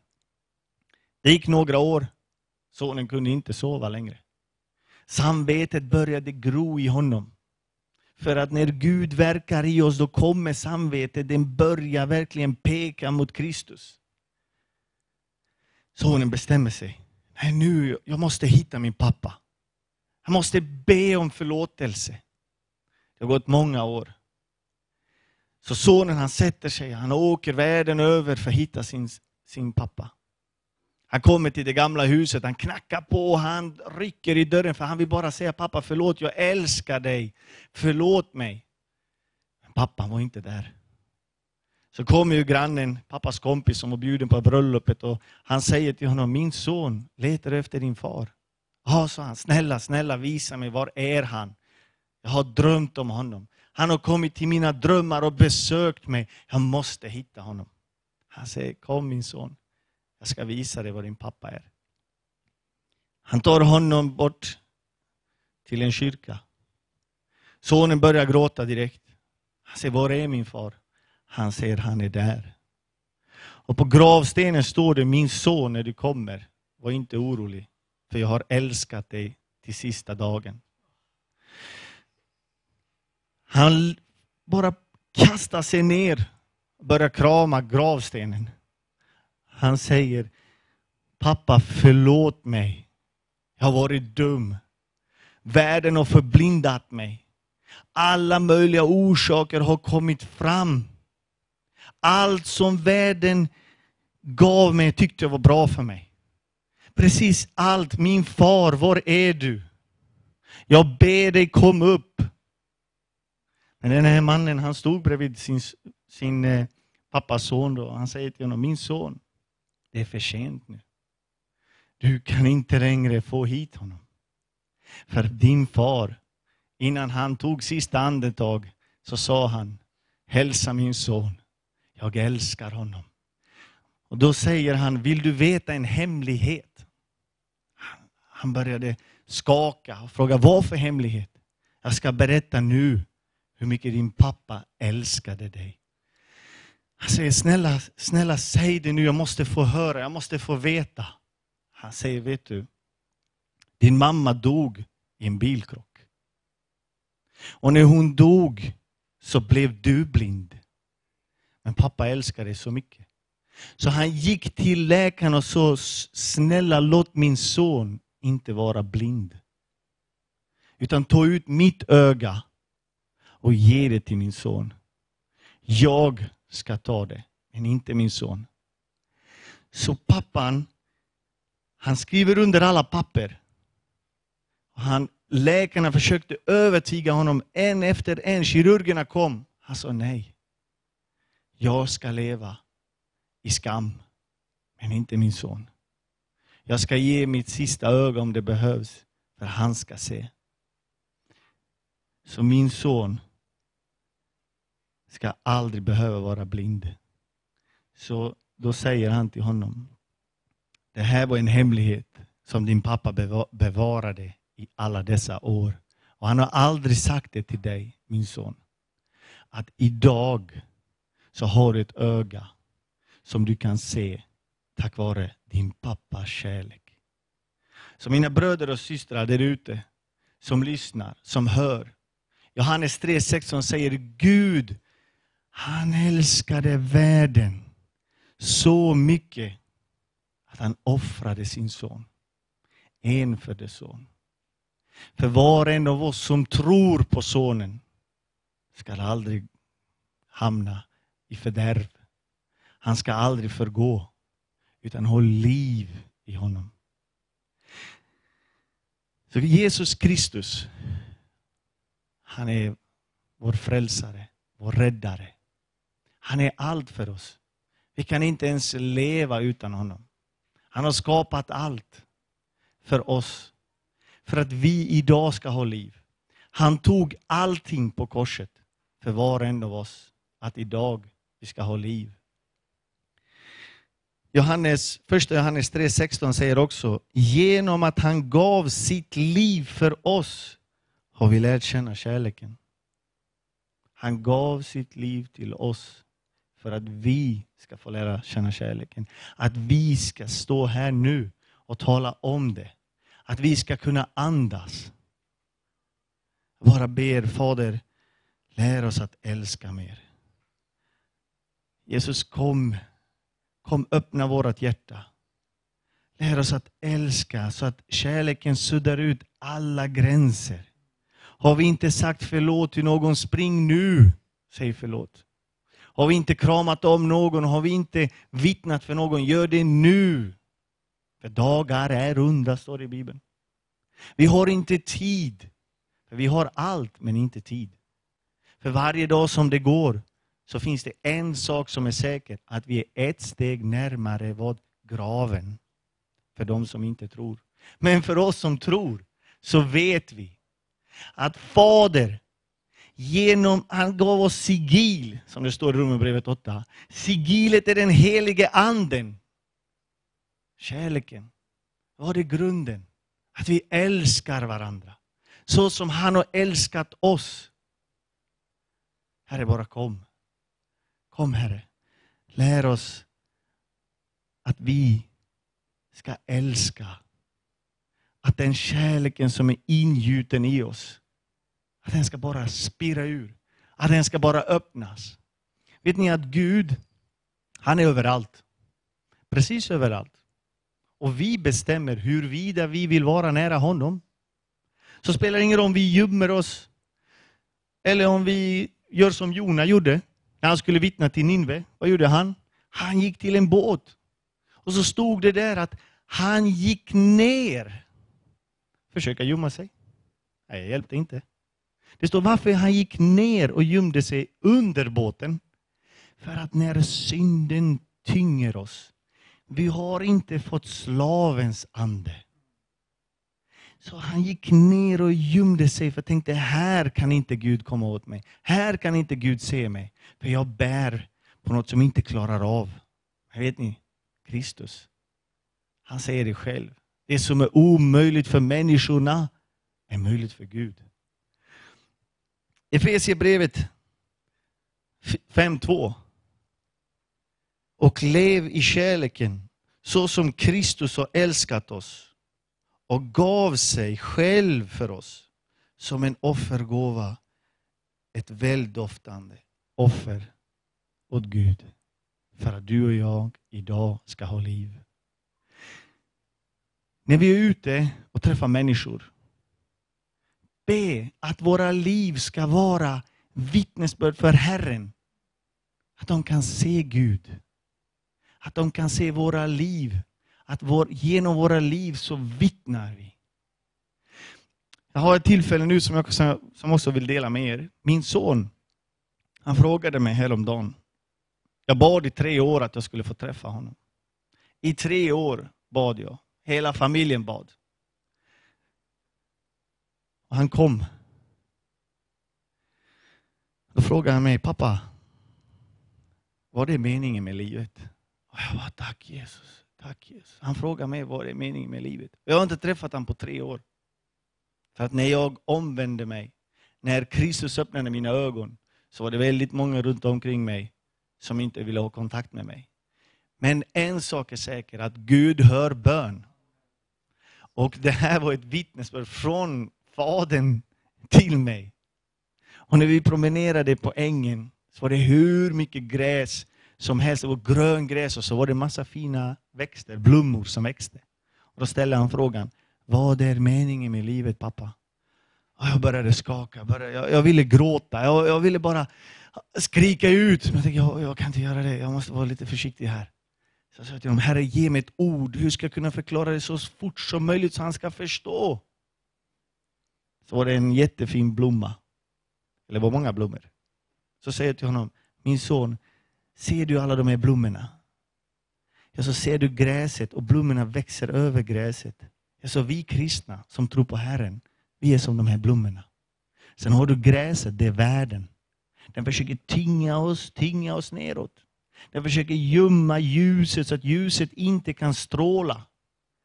Så att vi inte får liv. Men Herren, han kommer med sitt liv, för han är livet. Så ser du, om du kommer närmare blomman, titta, lite, titta noga på den. Så tittar han på blomman så säger han till mig, men pappa vad ska jag se? Jag sa titta lite till, kolla hur mycket liv det är på blomman. Så kommer han ännu närmare blomman så säger han till mig, jag ser massa insekter. Ja, ser du det? Och vad gör de här insekterna? Jag ser bin, jag ser insekter, jag ser myror. Jag ser ser du hur vacker den är? Han sa, ja, jag har inte tänkt på det. Så tittade han ännu djupare på blomman. Så jag lät honom vara en sekund, två. Det kändes som evighet. Så säger till honom, låt mig förklara hur vi kristna tror.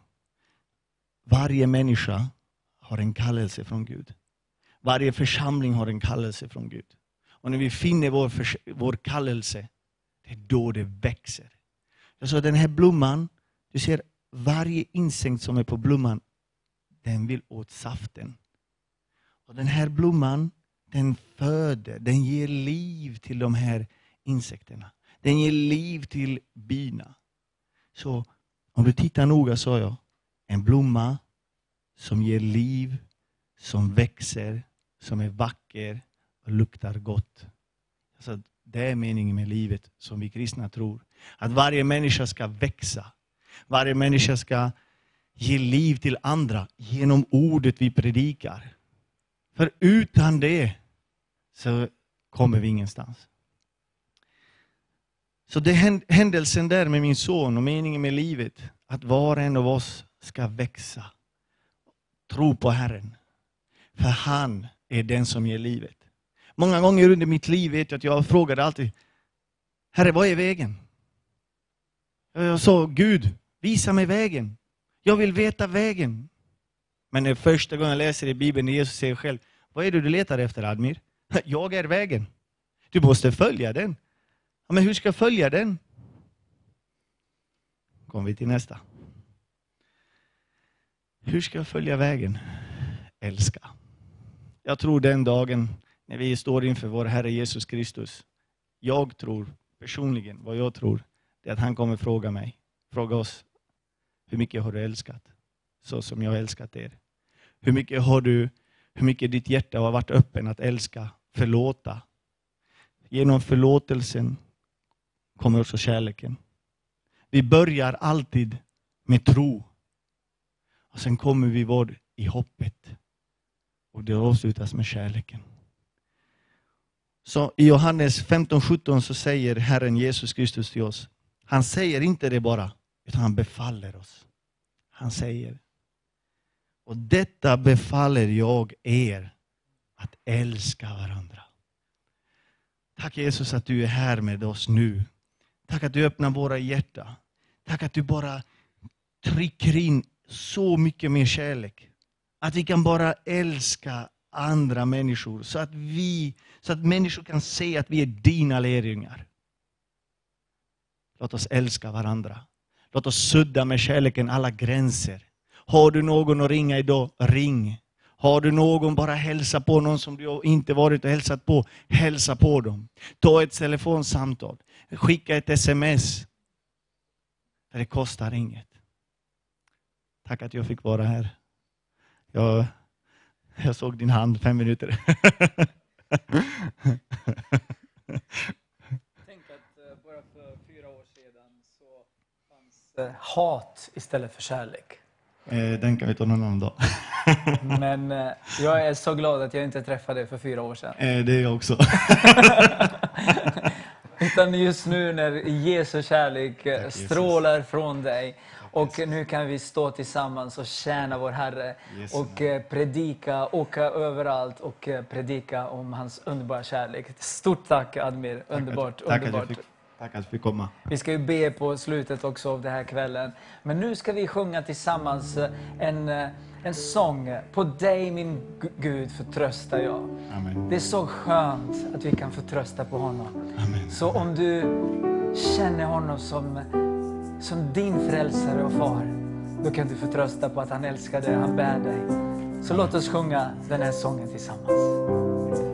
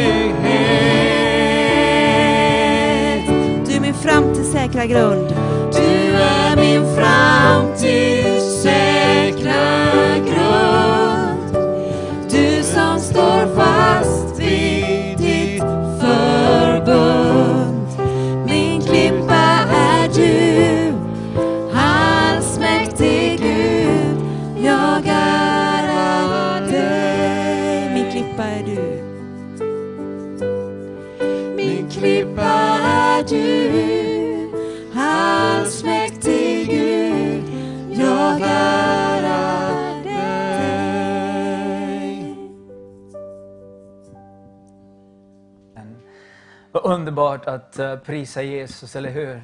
Och vi som är här inne på kaféet och ni som är där hemma, där ute, där någonstans. Du kanske sitter på båten, du kanske sitter hemma eller på jobbet. Tänk att eh, vi får prisa Jesus. Och eh, det är en sak som, som jag vill tala till oss allihopa idag. Först till mig själv och sen till dig om du vill lyssna. Det är att det är viktigt att vi har en plats där vi möter Jesus. Jag har lärt mig under mina senaste 30 åren där jag eh, har hittat en plats. Och jag har en i huset, men sen har jag en på berget. Jag har hittat en plats där jag klättrar upp, jag, jag, det, en- det finns en stig där, så jag är ensam med Herren. Det är ungefär 60-70 meter uppåt. Jag ser hela samhället där jag är. Jag kan gråta, jag kan prisa Jesus. Och där och då så, så har jag min bönekammare där jag möter Jesus. Var är din bönekammare? Var är det du fyller dig med det som Herren har just för dig för dagen? När jag skulle förbereda mig för den här kvällen, så jag sa Herre, jag såg eh, i, min, i, min, i mitt inre, eh, alltså bild, en bild såg jag om elden på Åstol. Jag tänkte på, på tänk hur fantastiskt det måste vara för människor som var inne 1948 ovetande att det finns en eldstod ovanför som bara brinner. Men de inne, där inne, de bara prisar Jesus och prisar upp hans heliga namn. De kanske inte såg den här elden, men de andra såg det. Och det är också för dig och mig. Du kanske ser inte den här elden, men den helige Ande, det är, den som, det är han som brinner, och det är han som brinner i dig, genom dig, och så ses, syns det överallt där du går. Jag, ska, jag tänker på Moses. I, tre, I Andra Mosebok 3 och 3 så står det att Mose han såg allt möjligt, men en sak såg han inte. Och det var ju en buske som började brinna. Och han tänkte, hmm, hur länge ska jag stå här? Fan, den busken brinner inte upp. Så han tänker, ja men jag väntar lite till. Har jag fortfarande ting? Alltså jag, jag målar en bild. Har, har ni målat en bild kanske? Hur, hur det såg ut? Det är en, en buske. Vet inte om det var en liten buske eller en stor buske. Men det brinner inte upp. Så han tänkte, vad är det som händer? Så jag tänkte, jag måste komma närmare. Och så hörde han en röst. Moses, det här är helig plats. Ta av dig dina skor, för du står på helig mark. Wow, tänk att busken talar, tänkte han. Nej, men då hörde han en röst, Herrens röst. Och jag tänker på dig och mig, när vi går i Herrens kraft. Det är han som talar till oss, till dig, genom dig. Och så kommer det att hända någonting. Fantastiskt. När jag verkligen mötte Jesus på riktigt, när jag mötte honom 1999, när jag verkligen sa Herre, nu räcker det att leva dubbelt liv. Jag vill inte leva, jag vill, jag vill sluta leva falskt. För på söndagar så var jag helig sådan. Men alla andra dagar så levde jag precis så som jag ville. Jag lyssnade på köttet. Jag, ville, jag, jag var ledd av köttet. Jag var ledd av olika saker. Men på söndag, när söndag kom, åh, då tog jag skjortan, var fin. Och på den tiden var det slips också. Så gick jag till, till och med manchett, eh, de här eh, eh, hade jag också. Åh, manschetterna. Jag var så helig och alla bara, åh, vad du är så duktig, vad fantastiskt. Åh, du sjunger bra, åh, bla, bla, bla, bla. Och jag bara, köttet vill ha det. Men vad jag inte visste, det är att jag gick djupare och djupare i fördärvet. Så det, jag, tema för den här predikan är ju, elden kan vara till jubel, beskydd och härlighet.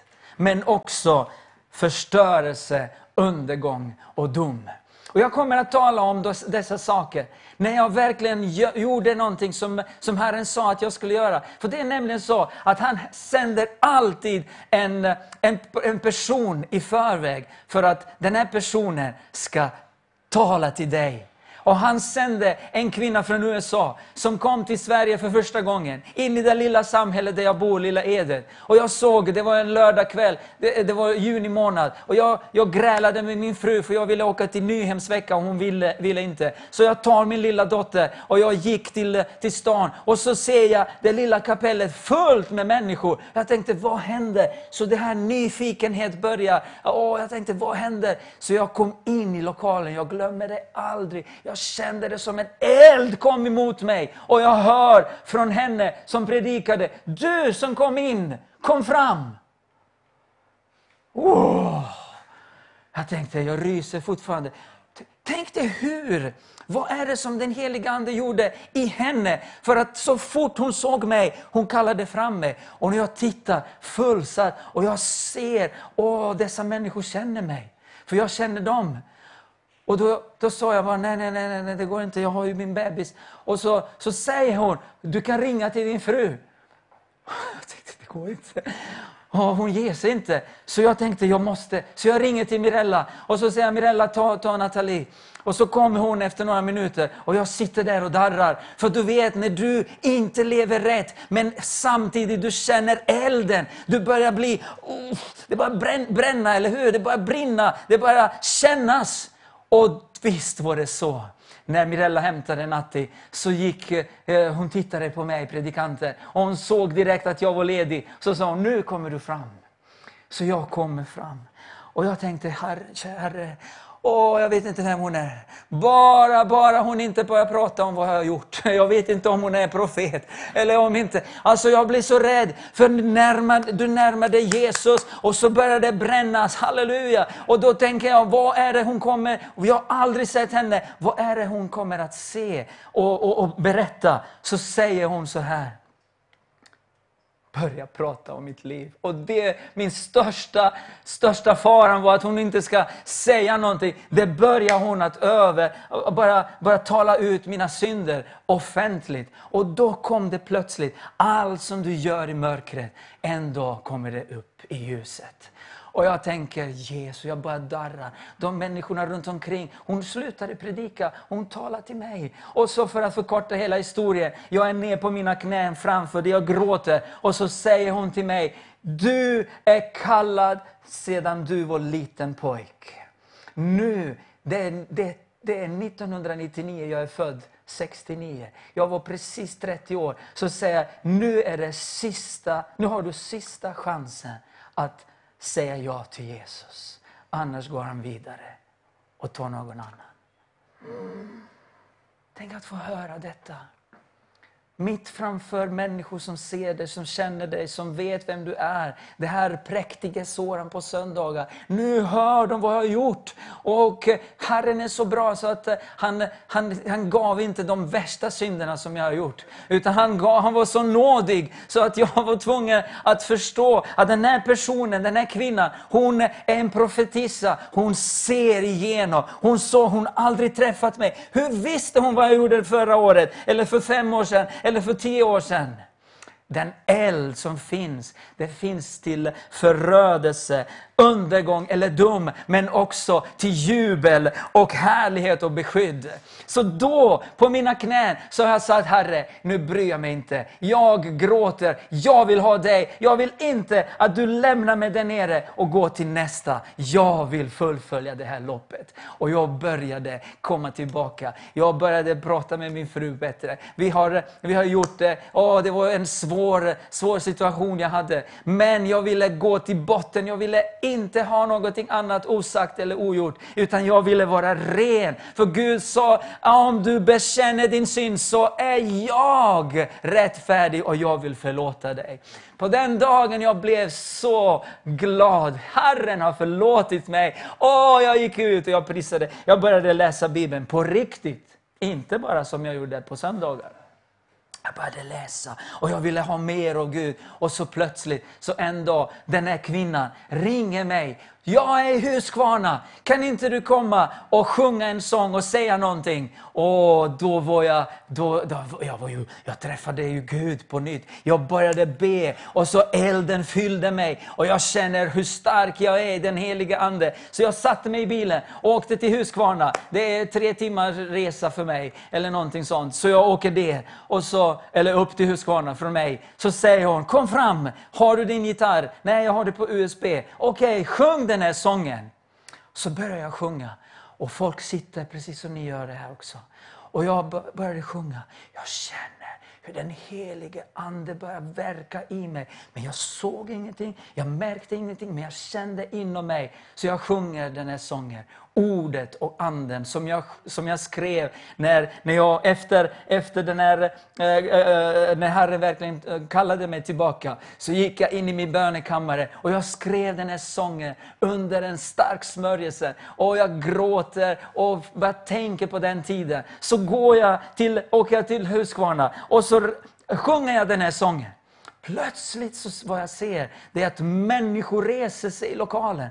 De reser sig en efter en, efter en, efter en och börjar gråta. Jag ser, jag ser människor gråta och jag tänker, ska jag sluta sjunga? Jag visste inte vad jag skulle göra. Folk sitter där, en efter en, en efter en, lyfter upp armarna, prisar Jesus. Så jag, jag avslutade sången. Jag ryser fortfarande när jag tänker på det. Precis när jag avslutade sången, då kommer det fram tre, fyra, fem, sex personer, omringade mig. Och så säger Soran, såg du? Jag sa, vad? Såg du två änglar stå på varsin sida av dig? Och så strömmade eld från din vänstra hand till högra handen med, med, nära, nära de här eld, ehm, äh, änglarna. Och så tillbaka och fram och tillbaka. Jag bara, oh, jag märkte ingenting. Jag kände ingenting, inte på det sättet. Men det är fyra eller fem personer som såg elden. Fysiskt, synlig eld.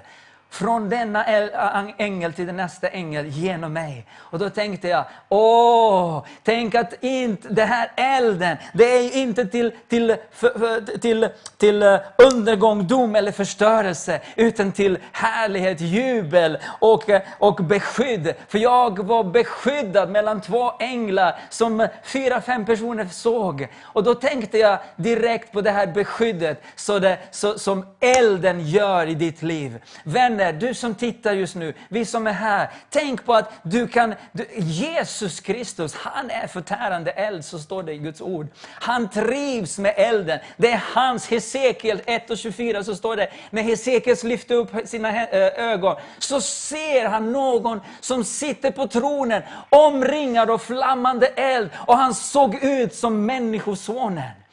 Jesus älskar eld. Det är han som är förtärande eld. Men han kan också vara beskydd till dig, jubel till dig, härlighet till dig. Och då, då skri, äh, springer man till det här eldkällan som är Jesus Kristus. Moses ville springa dit men så sa han stopp, jag har någonting som du ska göra. Ta av dina skor för det är en helig plats. Vänner, vi kan inte bara komma till Jesus hur- som helst. Ja, visst är det äh, äh, äh, förlåten öppet och dörren är öppet till allra heligaste. Men vi kommer till Jesus på grund av att han är Gud, han är vår frälsare. Men han är också förtärande eld. Han har någonting för dig och mig. Och det är det att han vill att vi ska smaka på hans eld. Så jag tänkte, jag sa till Kjell, åh det hade varit så fantastiskt att kunna prata med dessa två personer som finns kvar. De är 93 och 90 år gamla. Som fanns här på Åstol. Som, som var under den här tiden när, när Guds eld kom. Och de var där inne. Alla andra är döda. De är kvar. Så om det är ni, ni som tittar, så jag ville bara tacka Gud för er. Och jag, med, jag ber att den här generationen som inte har sett det med fysiska e-, ögon, att vi ska få börja tänka på att Gud, du kan fortfarande göra detta. Tänd din eld i mig. Jag vill gå ut. Ja, när, när jag går ut så går du med mig och du är förtärande eld. Du är också eld till härlighet, till jubel och beskydd. Så när jag går, jag vet att jag är omringad av elden. Jag vet att jag är omringad av elden. Varför? För Jesus går med mig, Fadern går med mig och den helige Ande går med mig. Men inte är jag rädd för elden. Nej, jag har beskydd. Det bästa beskydd jag kan tänka, det är Gud som beskyddar mig. Och inne i elden så är det jubel och härligheten. Tänk eh, i Andra Mosebok 24, där det står så här att eh, eh, Moses, han skulle upp på Sinai berget. Och så Herren sa till honom, du ska ju upp. Men eh, bara Josua får följa med dig en liten bit, alla andra får vara där nere. Och så står det så här, när Moses gick upp till på berget. Han väntade i sex dagar, men på sjunde dagen kallade han på Moses. Vi människor, vi vill att det ska hända så här nu. Men när Herren kallar dig, ibland så måste du vänta. Tänk att han fick vänta i sex dagar. Tänk att gå upp på berget och Herren sa, du ska se min härlighet. Men jag väntar en dag, två dagar, tre dagar. Ja, men det, han kanske har glömt mig. Det händer någonting. Jag kan inte. Fem, se- sex, på sjunde dagen. Och det har lärt mig också en läs- läxa. Vänta på den rätta segelvinden, eller hur? Nu är vi på vi nära havet. Och de, ni seglare, ni vet att man, man väntar på den rätta vinden. Och vi väntar på den här tiden, dagen när Herren kommer. Och Moses han väntade och då fick han uppleva Herrens härlighet. Och så Herrens härlighet såg för Israels barn som var ute där nere som förtärande eld på toppen av berget. Men Moses gick mitt i molnskyn och steg upp på berget. Sedan blev han kvar i härligheten på berget i 40 dagar och 40 nätter. Tänk eh, när, eh, bara den här synen. När vi tänker på Åstol, alla andra var förskräckta. Varför är, det här, varför är elden där uppe över den här byggnaden? Men där inne, det var ju härlighet, jubel och beskydd. Man prisade Jesus. Och där nere, eh, runt Sina i berget, de tänkte, wow, vad hände med Moses nu?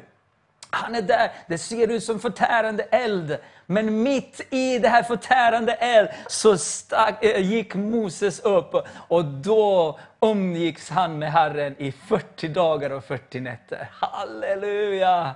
Tänk vilken glädje för en person att få uppleva den här härligheten, jubel och beskydd. För han såg och han umgicks med Herren. Men för de andra, de fick inte ens röra sina i berget, för annars hade de dött. För Herren sa, ingen får röra det, för det är en förtärande eld. När vi lever i synd, allt vi gör, det förtär och fördömer och, och, och verkligen eh, förstör för oss. Men när vi säger stopp, jag vill inte synda mer. Herre kom och ta över in i mitt liv och gör mig som en ny människa. Då plötsligt det här för, förödelse och förtärande eld blir till, eh, till, till jubel och härlighet och beskydd för dig. Samma eld, men olika saker i våra liv. Den gör olika saker i våra liv, eller hur?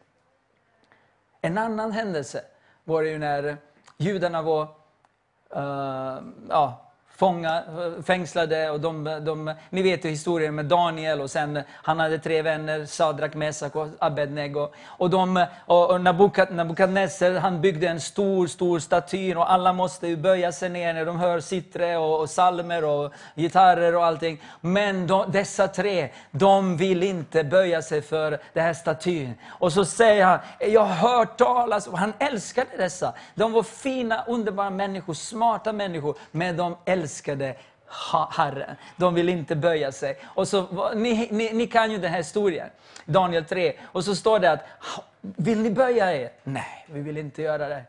Men jag kommer döda, dig, döda er. Men vad, vad du än gör, vi ska inte böja oss för dig eller för statyn. Vi ärar och prisar vår Herre.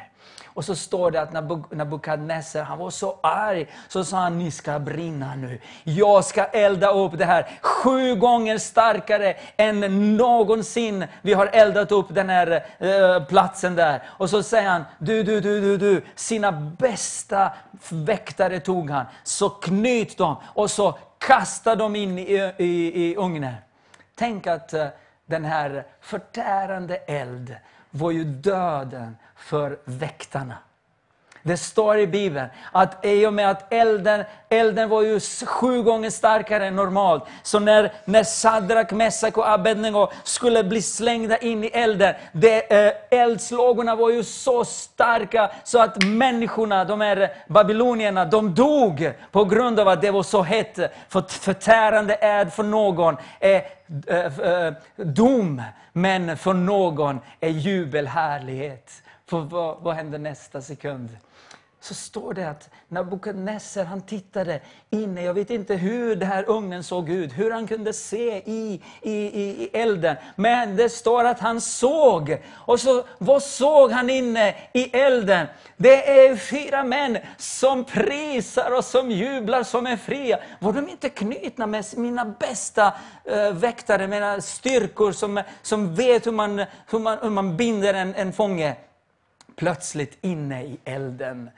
Ja, inne i elden. Där är beskydd, där är härlighet, det är jubel. Och där inne gick Sadrak, Messak och Abednego. Och så plötsligt så säger han, men var det inte tre män vi slängde in? Jag ser fyra män som bara gick i elden. Halleluja. Min vän, det är vår Jesus tillsammans med dem. Han älskar eld. Det är han som är förtärande eld. Så han kom tillsammans med Sadrak, Mesak och Abednego och säger, vill ni smaka på min eld? Vill ni smaka på den här omgivningen som jag är omgiven, där jag är, där jag tronar, på, på Faderns högra sida?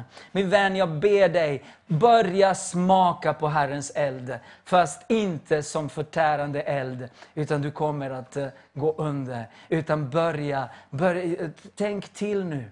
Tänk till nu, nu är vi på en speciell plats, där Herrens eld visade sig för så många år sedan. Han kan visa sig idag för dig också. Han är förtärande eld, men han vill verkligen ta tag i dig. Och han vill att du ska få känna dig fri.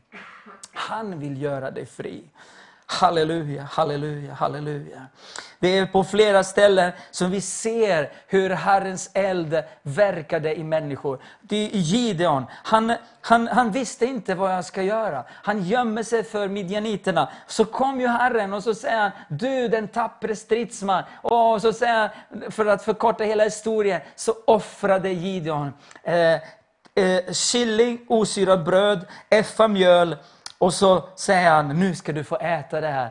Och jag bygger altare, men Herren börjar visa dig. När mörkret faller ner så rör det Herren med spetsen av staven till, till offret. Och så står det att från klippan så gick det eld och förtärde hela offret. Och så, så läser vi också Jesaja. När, när, när Herren kallade på honom så står det att glödande eld tar ängel från, från, från altaret med glödande eld. Tänk att Herren kommer med glödande eld. Rör vid din tunga. Fysiskt sett så hade vi, oj nej, nej, nej, nej, nej. Den, den, den, eh, alltså, ni vet hur det är med glöd. Det är värre än eld nästan, det här glöd. Men när Herren vill röra vid dig så säger han, dina synder är förlåtna och jag kallar dig. Dina synder är förlåtna, så säger Jesaja. Men vem ska gå plötsligt från den här inställningen, jag är ung, jag kan inte, jag, jag, jag är bla bla bla bla bla, till att den, den här elden börjar röra, röra vid honom. Så plötsligt så säger han, Herre, här är jag, sänd mig. Vad hände med oss? När Guds eld rör vid oss, så vet vi att han kan ändra och förändra allt i oss. Så börjar du också tänka, Herre, sänd ditt eld, eld. sänd ditt eld, halleluja. För jag vill också smaka på glödande eld från dig. För jag vet att det är inte för min undergång, utan det är för beskydd, härlighet och jubel. Och så står också i Jeremia, och att mitt ord, i Jeremia 4, mitt ord är som förtärande eld. Och det finns så mycket att vi kan göra. Och eh, när vi går tillbaka till Aron, jag ska snart avsluta. Men jag vill bara peka på några saker när vi tänker på offret. När vi tänker på elden. Vad är det du och jag offrar? För att förstå lite hur Herren tänkte och hur han ville att vi ska se på offrandet. Så går det till tredje, tredje Mosebok 9 och 3. Och då står det att eh, de gick ur från Egypten, de visste ingenting, ingen visste någonting om vem Herren var. Och eh, då plötsligt så talar eh, Gud till Moses, och jag vill att ni ska göra så, så, så, så. Och så säger Moses till Aron, till hans broder och hans söner, ni ska göra så, så, så. Och då blir det så att ni ska ju offra vad? En bock till syndoffer, en kalv och ett lamm till brännoffer. En tjur och en bagge till gemenskapsoffer. Och så ska ni offra matoffer blandat med olja. Ser du detta framför dig? Massa döda djur på altaret. Men sen ska inte du, tända, du ska inte tända elden. Du ska bara offra, så kommer jag med elden, säger Gud. Och så när de är klara, då i, i, i 24, 9 och 24, då gick eld ut från Herren och förtärde offret. Och allt folket jublade. I, skill, I skillnad på det här som jag berättade innan, Andra Mosebok 24 och 17, där de fick inte röra vid Sinaisberget, för då var förtärande eld för dem, då hade de dött. Men plötsligt nu, när hela Israel erkände Javé, eller, eller Gud, Herren, till sin Gud, så, började in, så det blev inte förtärande eld. Samma eld var ju till jubel och härligheter. Och då jublade de. Och så står det att allt folk jublade, för de såg Herren som rörde vid elden, halleluja, eller vid offret. Och elden gick, gick från Herren. Vi kan följa så många gånger i Bibeln och läsa om att eh, Herrens eld, Herrens eld, Herrens eld. Och så plötsligt så kommer vi till eh, Jesus på korset. Han var den perfekta offret, fullkomliga offret. Han, han var där, han dog för dig och mig. Han försonade din och min synd. Åh, han sa Fader, jag vill offras för att du och jag kan gå fria idag. För att, eh, och sen tänker jag på en annan sak. Tänk att offret föll inte på Jesus. Eller eh, elden föll inte på Jesus. Det här perfekta offret, det, gick inte, det, det, det landade inte på Jesus. Utan 50 dag, eh, dagar efter, när, när pingstdagen kom, då står det att de som är församlade i Jesu namn, då kom elden, halleluja! Och inte för att förtära dem, inte för att uh, göra dem till, till intet, utan för att ge dem styrkan och kraften för att börja tala nya tungor, gå ut och proklamera och prisa honom på ett helt annat sätt. För då vet vi att Herrens eld för dig och för mig, när vi bekänner honom som vår frälsare, det är inte till undergång, till förtäl- eh, eh, eh, för, för, förskräckelse. Det är ingenting för dig att bli rädd, utan Herren kommer med jubel och härlighet. Halleluja. Men sen efter ett tag, när Aron och du och jag och, människorna som inte smakar på den här elden, så börjar de istället för bock och kalv och lamm och tjur och bagge som var perfekta djur, så var prästerna som inte levde bland eh, den, den tiden när Aron levde. Vi levde inte när lärjungarna levde. Så började samma generation, samma mönster. Prästerna började offra. Vet ni vad de gjorde? I Malaki 1 och 7 så står det så här. Herren talar till prästerna. Tror ni inte att jag ser vad ni gör? Ni offrar ett blint djur. Ett djur som är lam, lam, lamt och sjuk. Ni offrar stulna djur. Ni offrar djur, eh, djur som ni har malat, malat eh, med vit färg, för det fanns ju lite eh, svarta fläckar. För att, åh, för att offra ett perfekt djur. Men det var blint, det var målat, den var stulen. Och så säger Herre, vet ni inte att jag ser allt detta? Tror ni att jag kan välsigna dig när du gör på det sättet? Och vad står det i det nya testamentet? Att vi ska offra oss själva. Frambär er själva som ett fantastiskt, underbart offer inför Jesus. För att eh, då, det är ju eh, eran eh, eh gudstjänst, den andliga gudstjänsten. Men precis som jag sa från början, tänk, den tiden var ju innan jag mötte den här kvinnan. Jag var ju som ett blint lamm, som ett stulen lamm, som ett malad lamm. Jag tänkte, ja på söndagar är jag helig, men på alla dagar så kan jag leva vad jag vill. Och jag tog mig själv på offer, offeraltaret, jag bad, jag sjöng, men istället för välsignelse så gick jag bara ner och ner, i, mer i synden. Jag, jag, jag, allt jag gjorde, det, det fanns ingen framgång. För att Gud ser på dig och mig. Han ser vad är det för tillstånd du kommer med. Men den dagen när jag började leva rätt för Jesus, när jag öppnade mina ögon och så säger Herre, här är jag, klockan sex på morgonen och sex på kvällen, när prästerna skulle eh, eh, döda dessa djur och offra, så säger jag till min Herre, jag är ren inför dig. Visst syndar man på det, med- med tankar eller någonting, men man tänker hela tiden på, på sitt liv, eller hur? Så tänker man, Herre, jag vill offra mig själv. Jag vill att det här elden som faller på mig, den ska inte vara till min undergång, utan det ska vara till min jubel och härlighet och beskydd. Så när den helige Ande föll på pingstdagen, vänner, då kan du och jag vara säkra på att den samme eld är tillgänglig för dig och mig.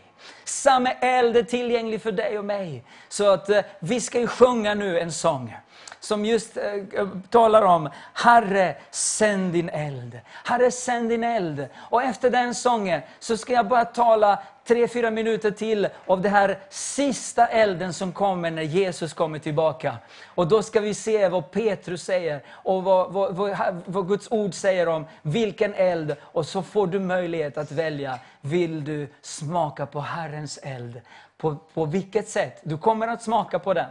Du kommer att känna den. Men jag hoppas att du kommer att eh, stanna kvar. Efter den här sången så ska vi läsa vad Petrus skriver om just det här sista elden.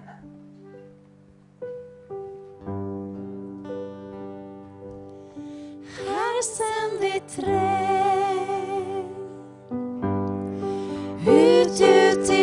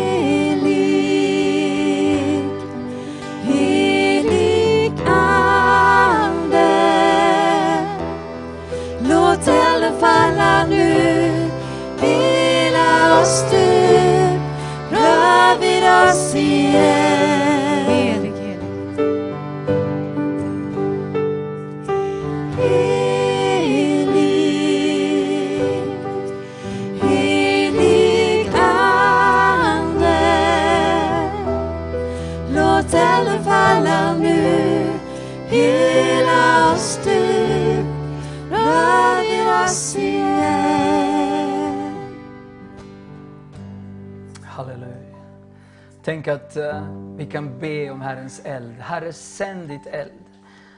Och det är, det här avslutningsvis som jag ville tala, det är ju när vi tänker på Sodom och Gomorra. Det var så mycket synd. Det var så mycket så att Herren gick ner och så sa han till Abraham, jag vill visa dig jag vill tala om för dig vad jag kommer att göra. Så säger Abraham nu, men Herre du kan inte döda alla. Men tänk om det finns 50 personer där? Ja, men då ska jag spara det. På grund av att du kommer, eh, Kenneth sa försoningens tjänst, så började han börja förhandla med Herre. Tänk om det finns 50? Ja, men tänk Herre om det finns 40? Ja, men jag ska spara det. Men tänk, men tänk om det finns 30? Ja, men okej, om du säger så, så vill jag, då vill jag inte göra det. Men så gick Abraham och sa, men herre, tänk om det finns 20? Ja, men det, jag ska göra det för Abraham.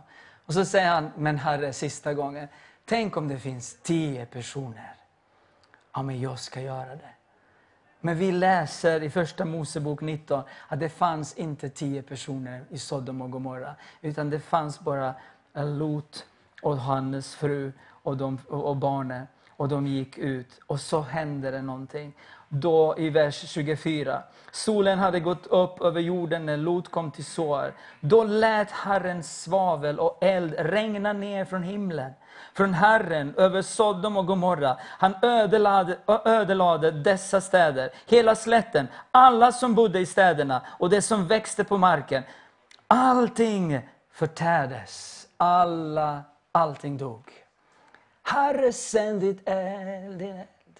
Herre sänd din eld. Han sände sin eld och det blev ju dom. Det blev för, för, förstörelse. För dessa människor, de hade inte en enda chans att eh, fly. Och att eh, det här domedagen kom för Sodom och Gomorra. Och det är ju bara en bild på vad är det som kommer att hända på slutet när Herren kommer. Han också säger att jag ska inte göra någonting innan mina underbara, fantastiska människor, mina barn äh, bor på den här jorden. Precis som Lot, han gjorde ingenting innan de gick till den här nästa staden. Herren kommer inte göra någonting innan vi är hemma hos honom. Och då kommer det att hända. I andra Petrusbrevet så står det så här, och lyssna. Och eh, Petrus, han var ju närmaste vän med Jesus. Petrus, Johannes och Jakob. Och så står det så här att Jesus undervisade dem och så skriver Petrus till dig och mig. Men de himlar och den jord som nu finns har genom samma ord sparats åt eld. Samme Herre som talade till Abraham om Sodom och Gomorra, han sa också i sitt ord, det kommer en dag där det här jorden, vad ska hända? Sparas åt eld och bevaras fram till den dagen då de gudlösa människorna ska dömas och gå under. Kommer det att finnas möjlighet att, att fly? Nej, det finns inga möjligheter. Det fanns inga möjligheter för Sodom och Gomorra människor. Varken djur, marken, gräset. Ingen kunde undfly. Alla förtappades. Och så Petrus skriver, men ni kanske har inte förstått vad jag säger. Så han skriver också i vers 10. Men Herrens dag kommer som en tjuv och då ska himlarna försvinna med våldsam dån och himlakroppar upplösas av hetta och jorden och dess verk inte mer finnas till. Kommer jorden att ha en chans när Jesus kommer med sin eld? Det finns ingen chans. Det är samma ord som gick ut till Sodom och Gomorra, den spåras till den här dagen när han kommer tillbaka. Så säger Petrus, men ni kanske har inte fattat det än. Jag sa en gång, två gånger, nu säger jag den tredje gången. Och han säger det i vers 12. Den dag som får himlar att upplösas i eld och himlakroppar att smälta av hetta. Då kommer det att hända. Men efter hans löfte ser vi fram emot nya himlar och ny jord där rättfärdigheten bor. Herren kommer att ta oss från den här jorden och han kommer att säga, du min trofaste tjänare, jag vill ta dig till en plats där rättfärdigheten bor. Där du, kommer du att få njuta av min eld, av den här elden som blir som en jubel till dig och härlighet och beskydd. Men den här jorden kommer att vad står det? Att det kommer att upplösas av hetta och jorden och dess verk inte mer finnas till. Det är inte jag som säger det, det är Petrus som säger det. Han som har vandrat med Jesus, hur visste han det? Det var Jesus som undervisade. Han berättade också i Matteus 24, läs dessa kapitlar och så kom till den här uppfattningen, vad är det du vill smaka? Hur, hur, vilken, vilken slags eld vill du smaka? För det står också så här, samma eld som kommer att göra så att jorden upplösas av hetta, kommer att döma dig och mig, men inte för att bli fördömda. Det sista som vi läser nu är i första Korintierbrevet. Första Korintierbrevet, i kapitel 3 och verserna 11 till 17 så står det, men var och en måste tänka hur man bygger.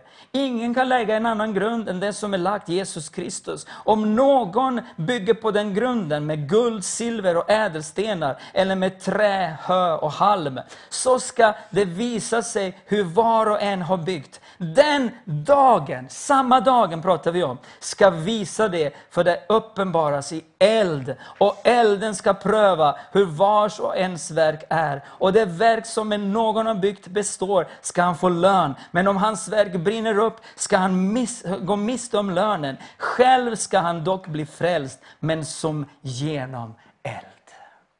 Herrens eld. Han kommer att välsigna dig eller han kommer att döma dig. Den dagen, hur du lever idag min vän, är väldigt viktigt. Ja, hur bygger du? Hur bygger du med ditt liv? Jag ber att vi ska bygga med guld, silver och ädelstenar. Låt oss sjunga den här sången som jag efter 31 år letade efter och idag, det blir ju lite repris, men vi sjunger den för den talar så mycket. Och jag hörde också att den här sången eh, uh, sjöngs så mycket på det, just den här platsen. Låt oss åkalla blodets beskydd över våra liv när vi sjunger det här och Guds eld kan rena oss och luttra oss i Jesu namn.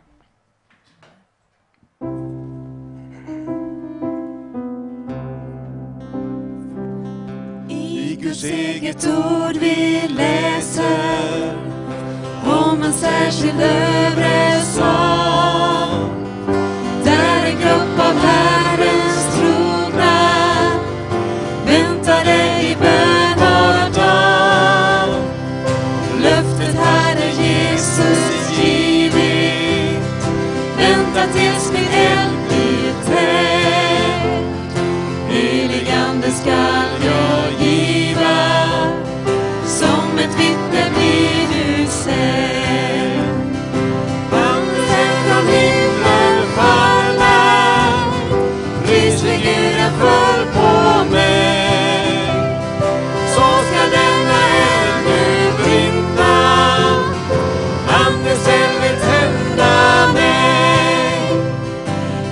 pingstens under nu upprepas.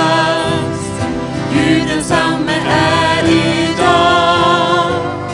Samma kraft han vill dig skänka som han gav på pingstens dag. Vi ska gå med samma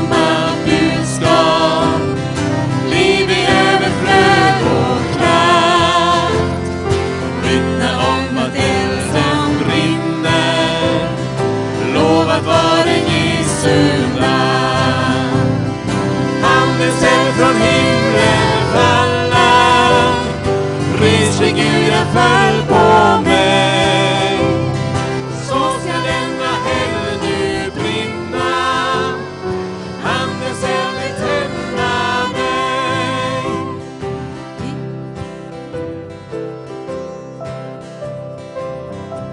Tack att det är en reell verklighet idag också, Herre. Tack att vi får prisa dig på detta enkla sätt, Herre. Men du har lovat att sända ner elden, Herre.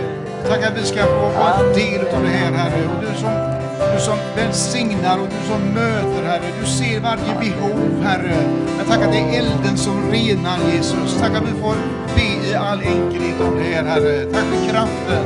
Tack för segern på Golgata, Herre. Men vi ber att den här elden ska komma ännu starkare, Herre. I Jesu namn. Amen. Halleluja, halleluja, halleluja, halleluja, halleluja. Vill du också be? Herre, vi prisar och tackar dig för denna stund, Herre. Halleluja. Tack för budskapet vi har lyssnat till, kära Jesus. Tack för denna eld, Herre. Låt det brinna i våra liv, älskade Jesus. Halleluja. Vi upphöjer dig, vi ärar dig och tackar dig Jesus för denna stund, Herre. Halleluja. Tack Jesus, Jesus för vad du har gjort i våra liv, Herre. Halleluja Jesus. Smörj våra andliga ögon så vi verkligen ser vad vi har i dig, Herre. De möjligheter du har för att välsigna oss alla, Herre. Halleluja. Tack Jesus att du välsignar, Herre. Åh, vad prisar dig, Herre. Tack att vi vandrar i gemenskap med dig varje dag, Herre. Halleluja. Den tryggheten vi äger i dig, Herre. Halleluja. Tack att vi ser upp till dig, Herre. För allt du har gjort för oss, Herre. Tack Jesus. Amen. Halleluja. Vi fortsätter med kören där. Halleluja. Amen.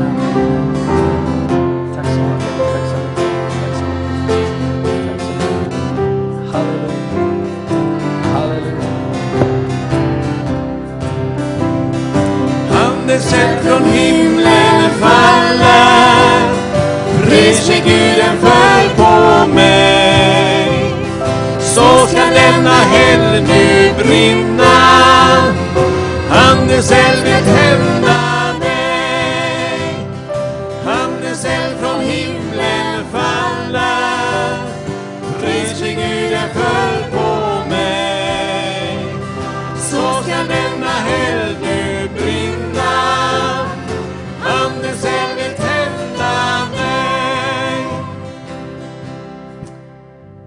vänner, det är så underbart med att vi kan komma tillsammans och prisa Jesus i all enkelhet och så veta att han inte är arg på oss utan han välsignar oss.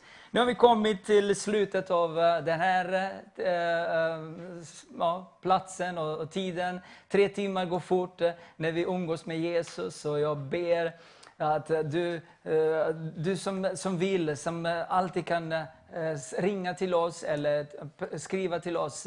Men eh, innan vi avslutar den här kvällen så jag vill säga ett stort tack till dig att du följer oss, och du stödjer oss, och du välsignar oss. Men också till våra vänner här på Ostol och pastor Jonny och, och hela församlingen som finns på Rönning och Ostol och Dyr, Dyrön. Så vi välsignar er. Vi vill att eh, ni ska få uppleva Herrens eld på nytt. Halleluja. Att Gud kommer tillbaka precis på samma sätt som 1948 och på 70 90-talet, där han talar till dig och mig genom sin eld. Halleluja.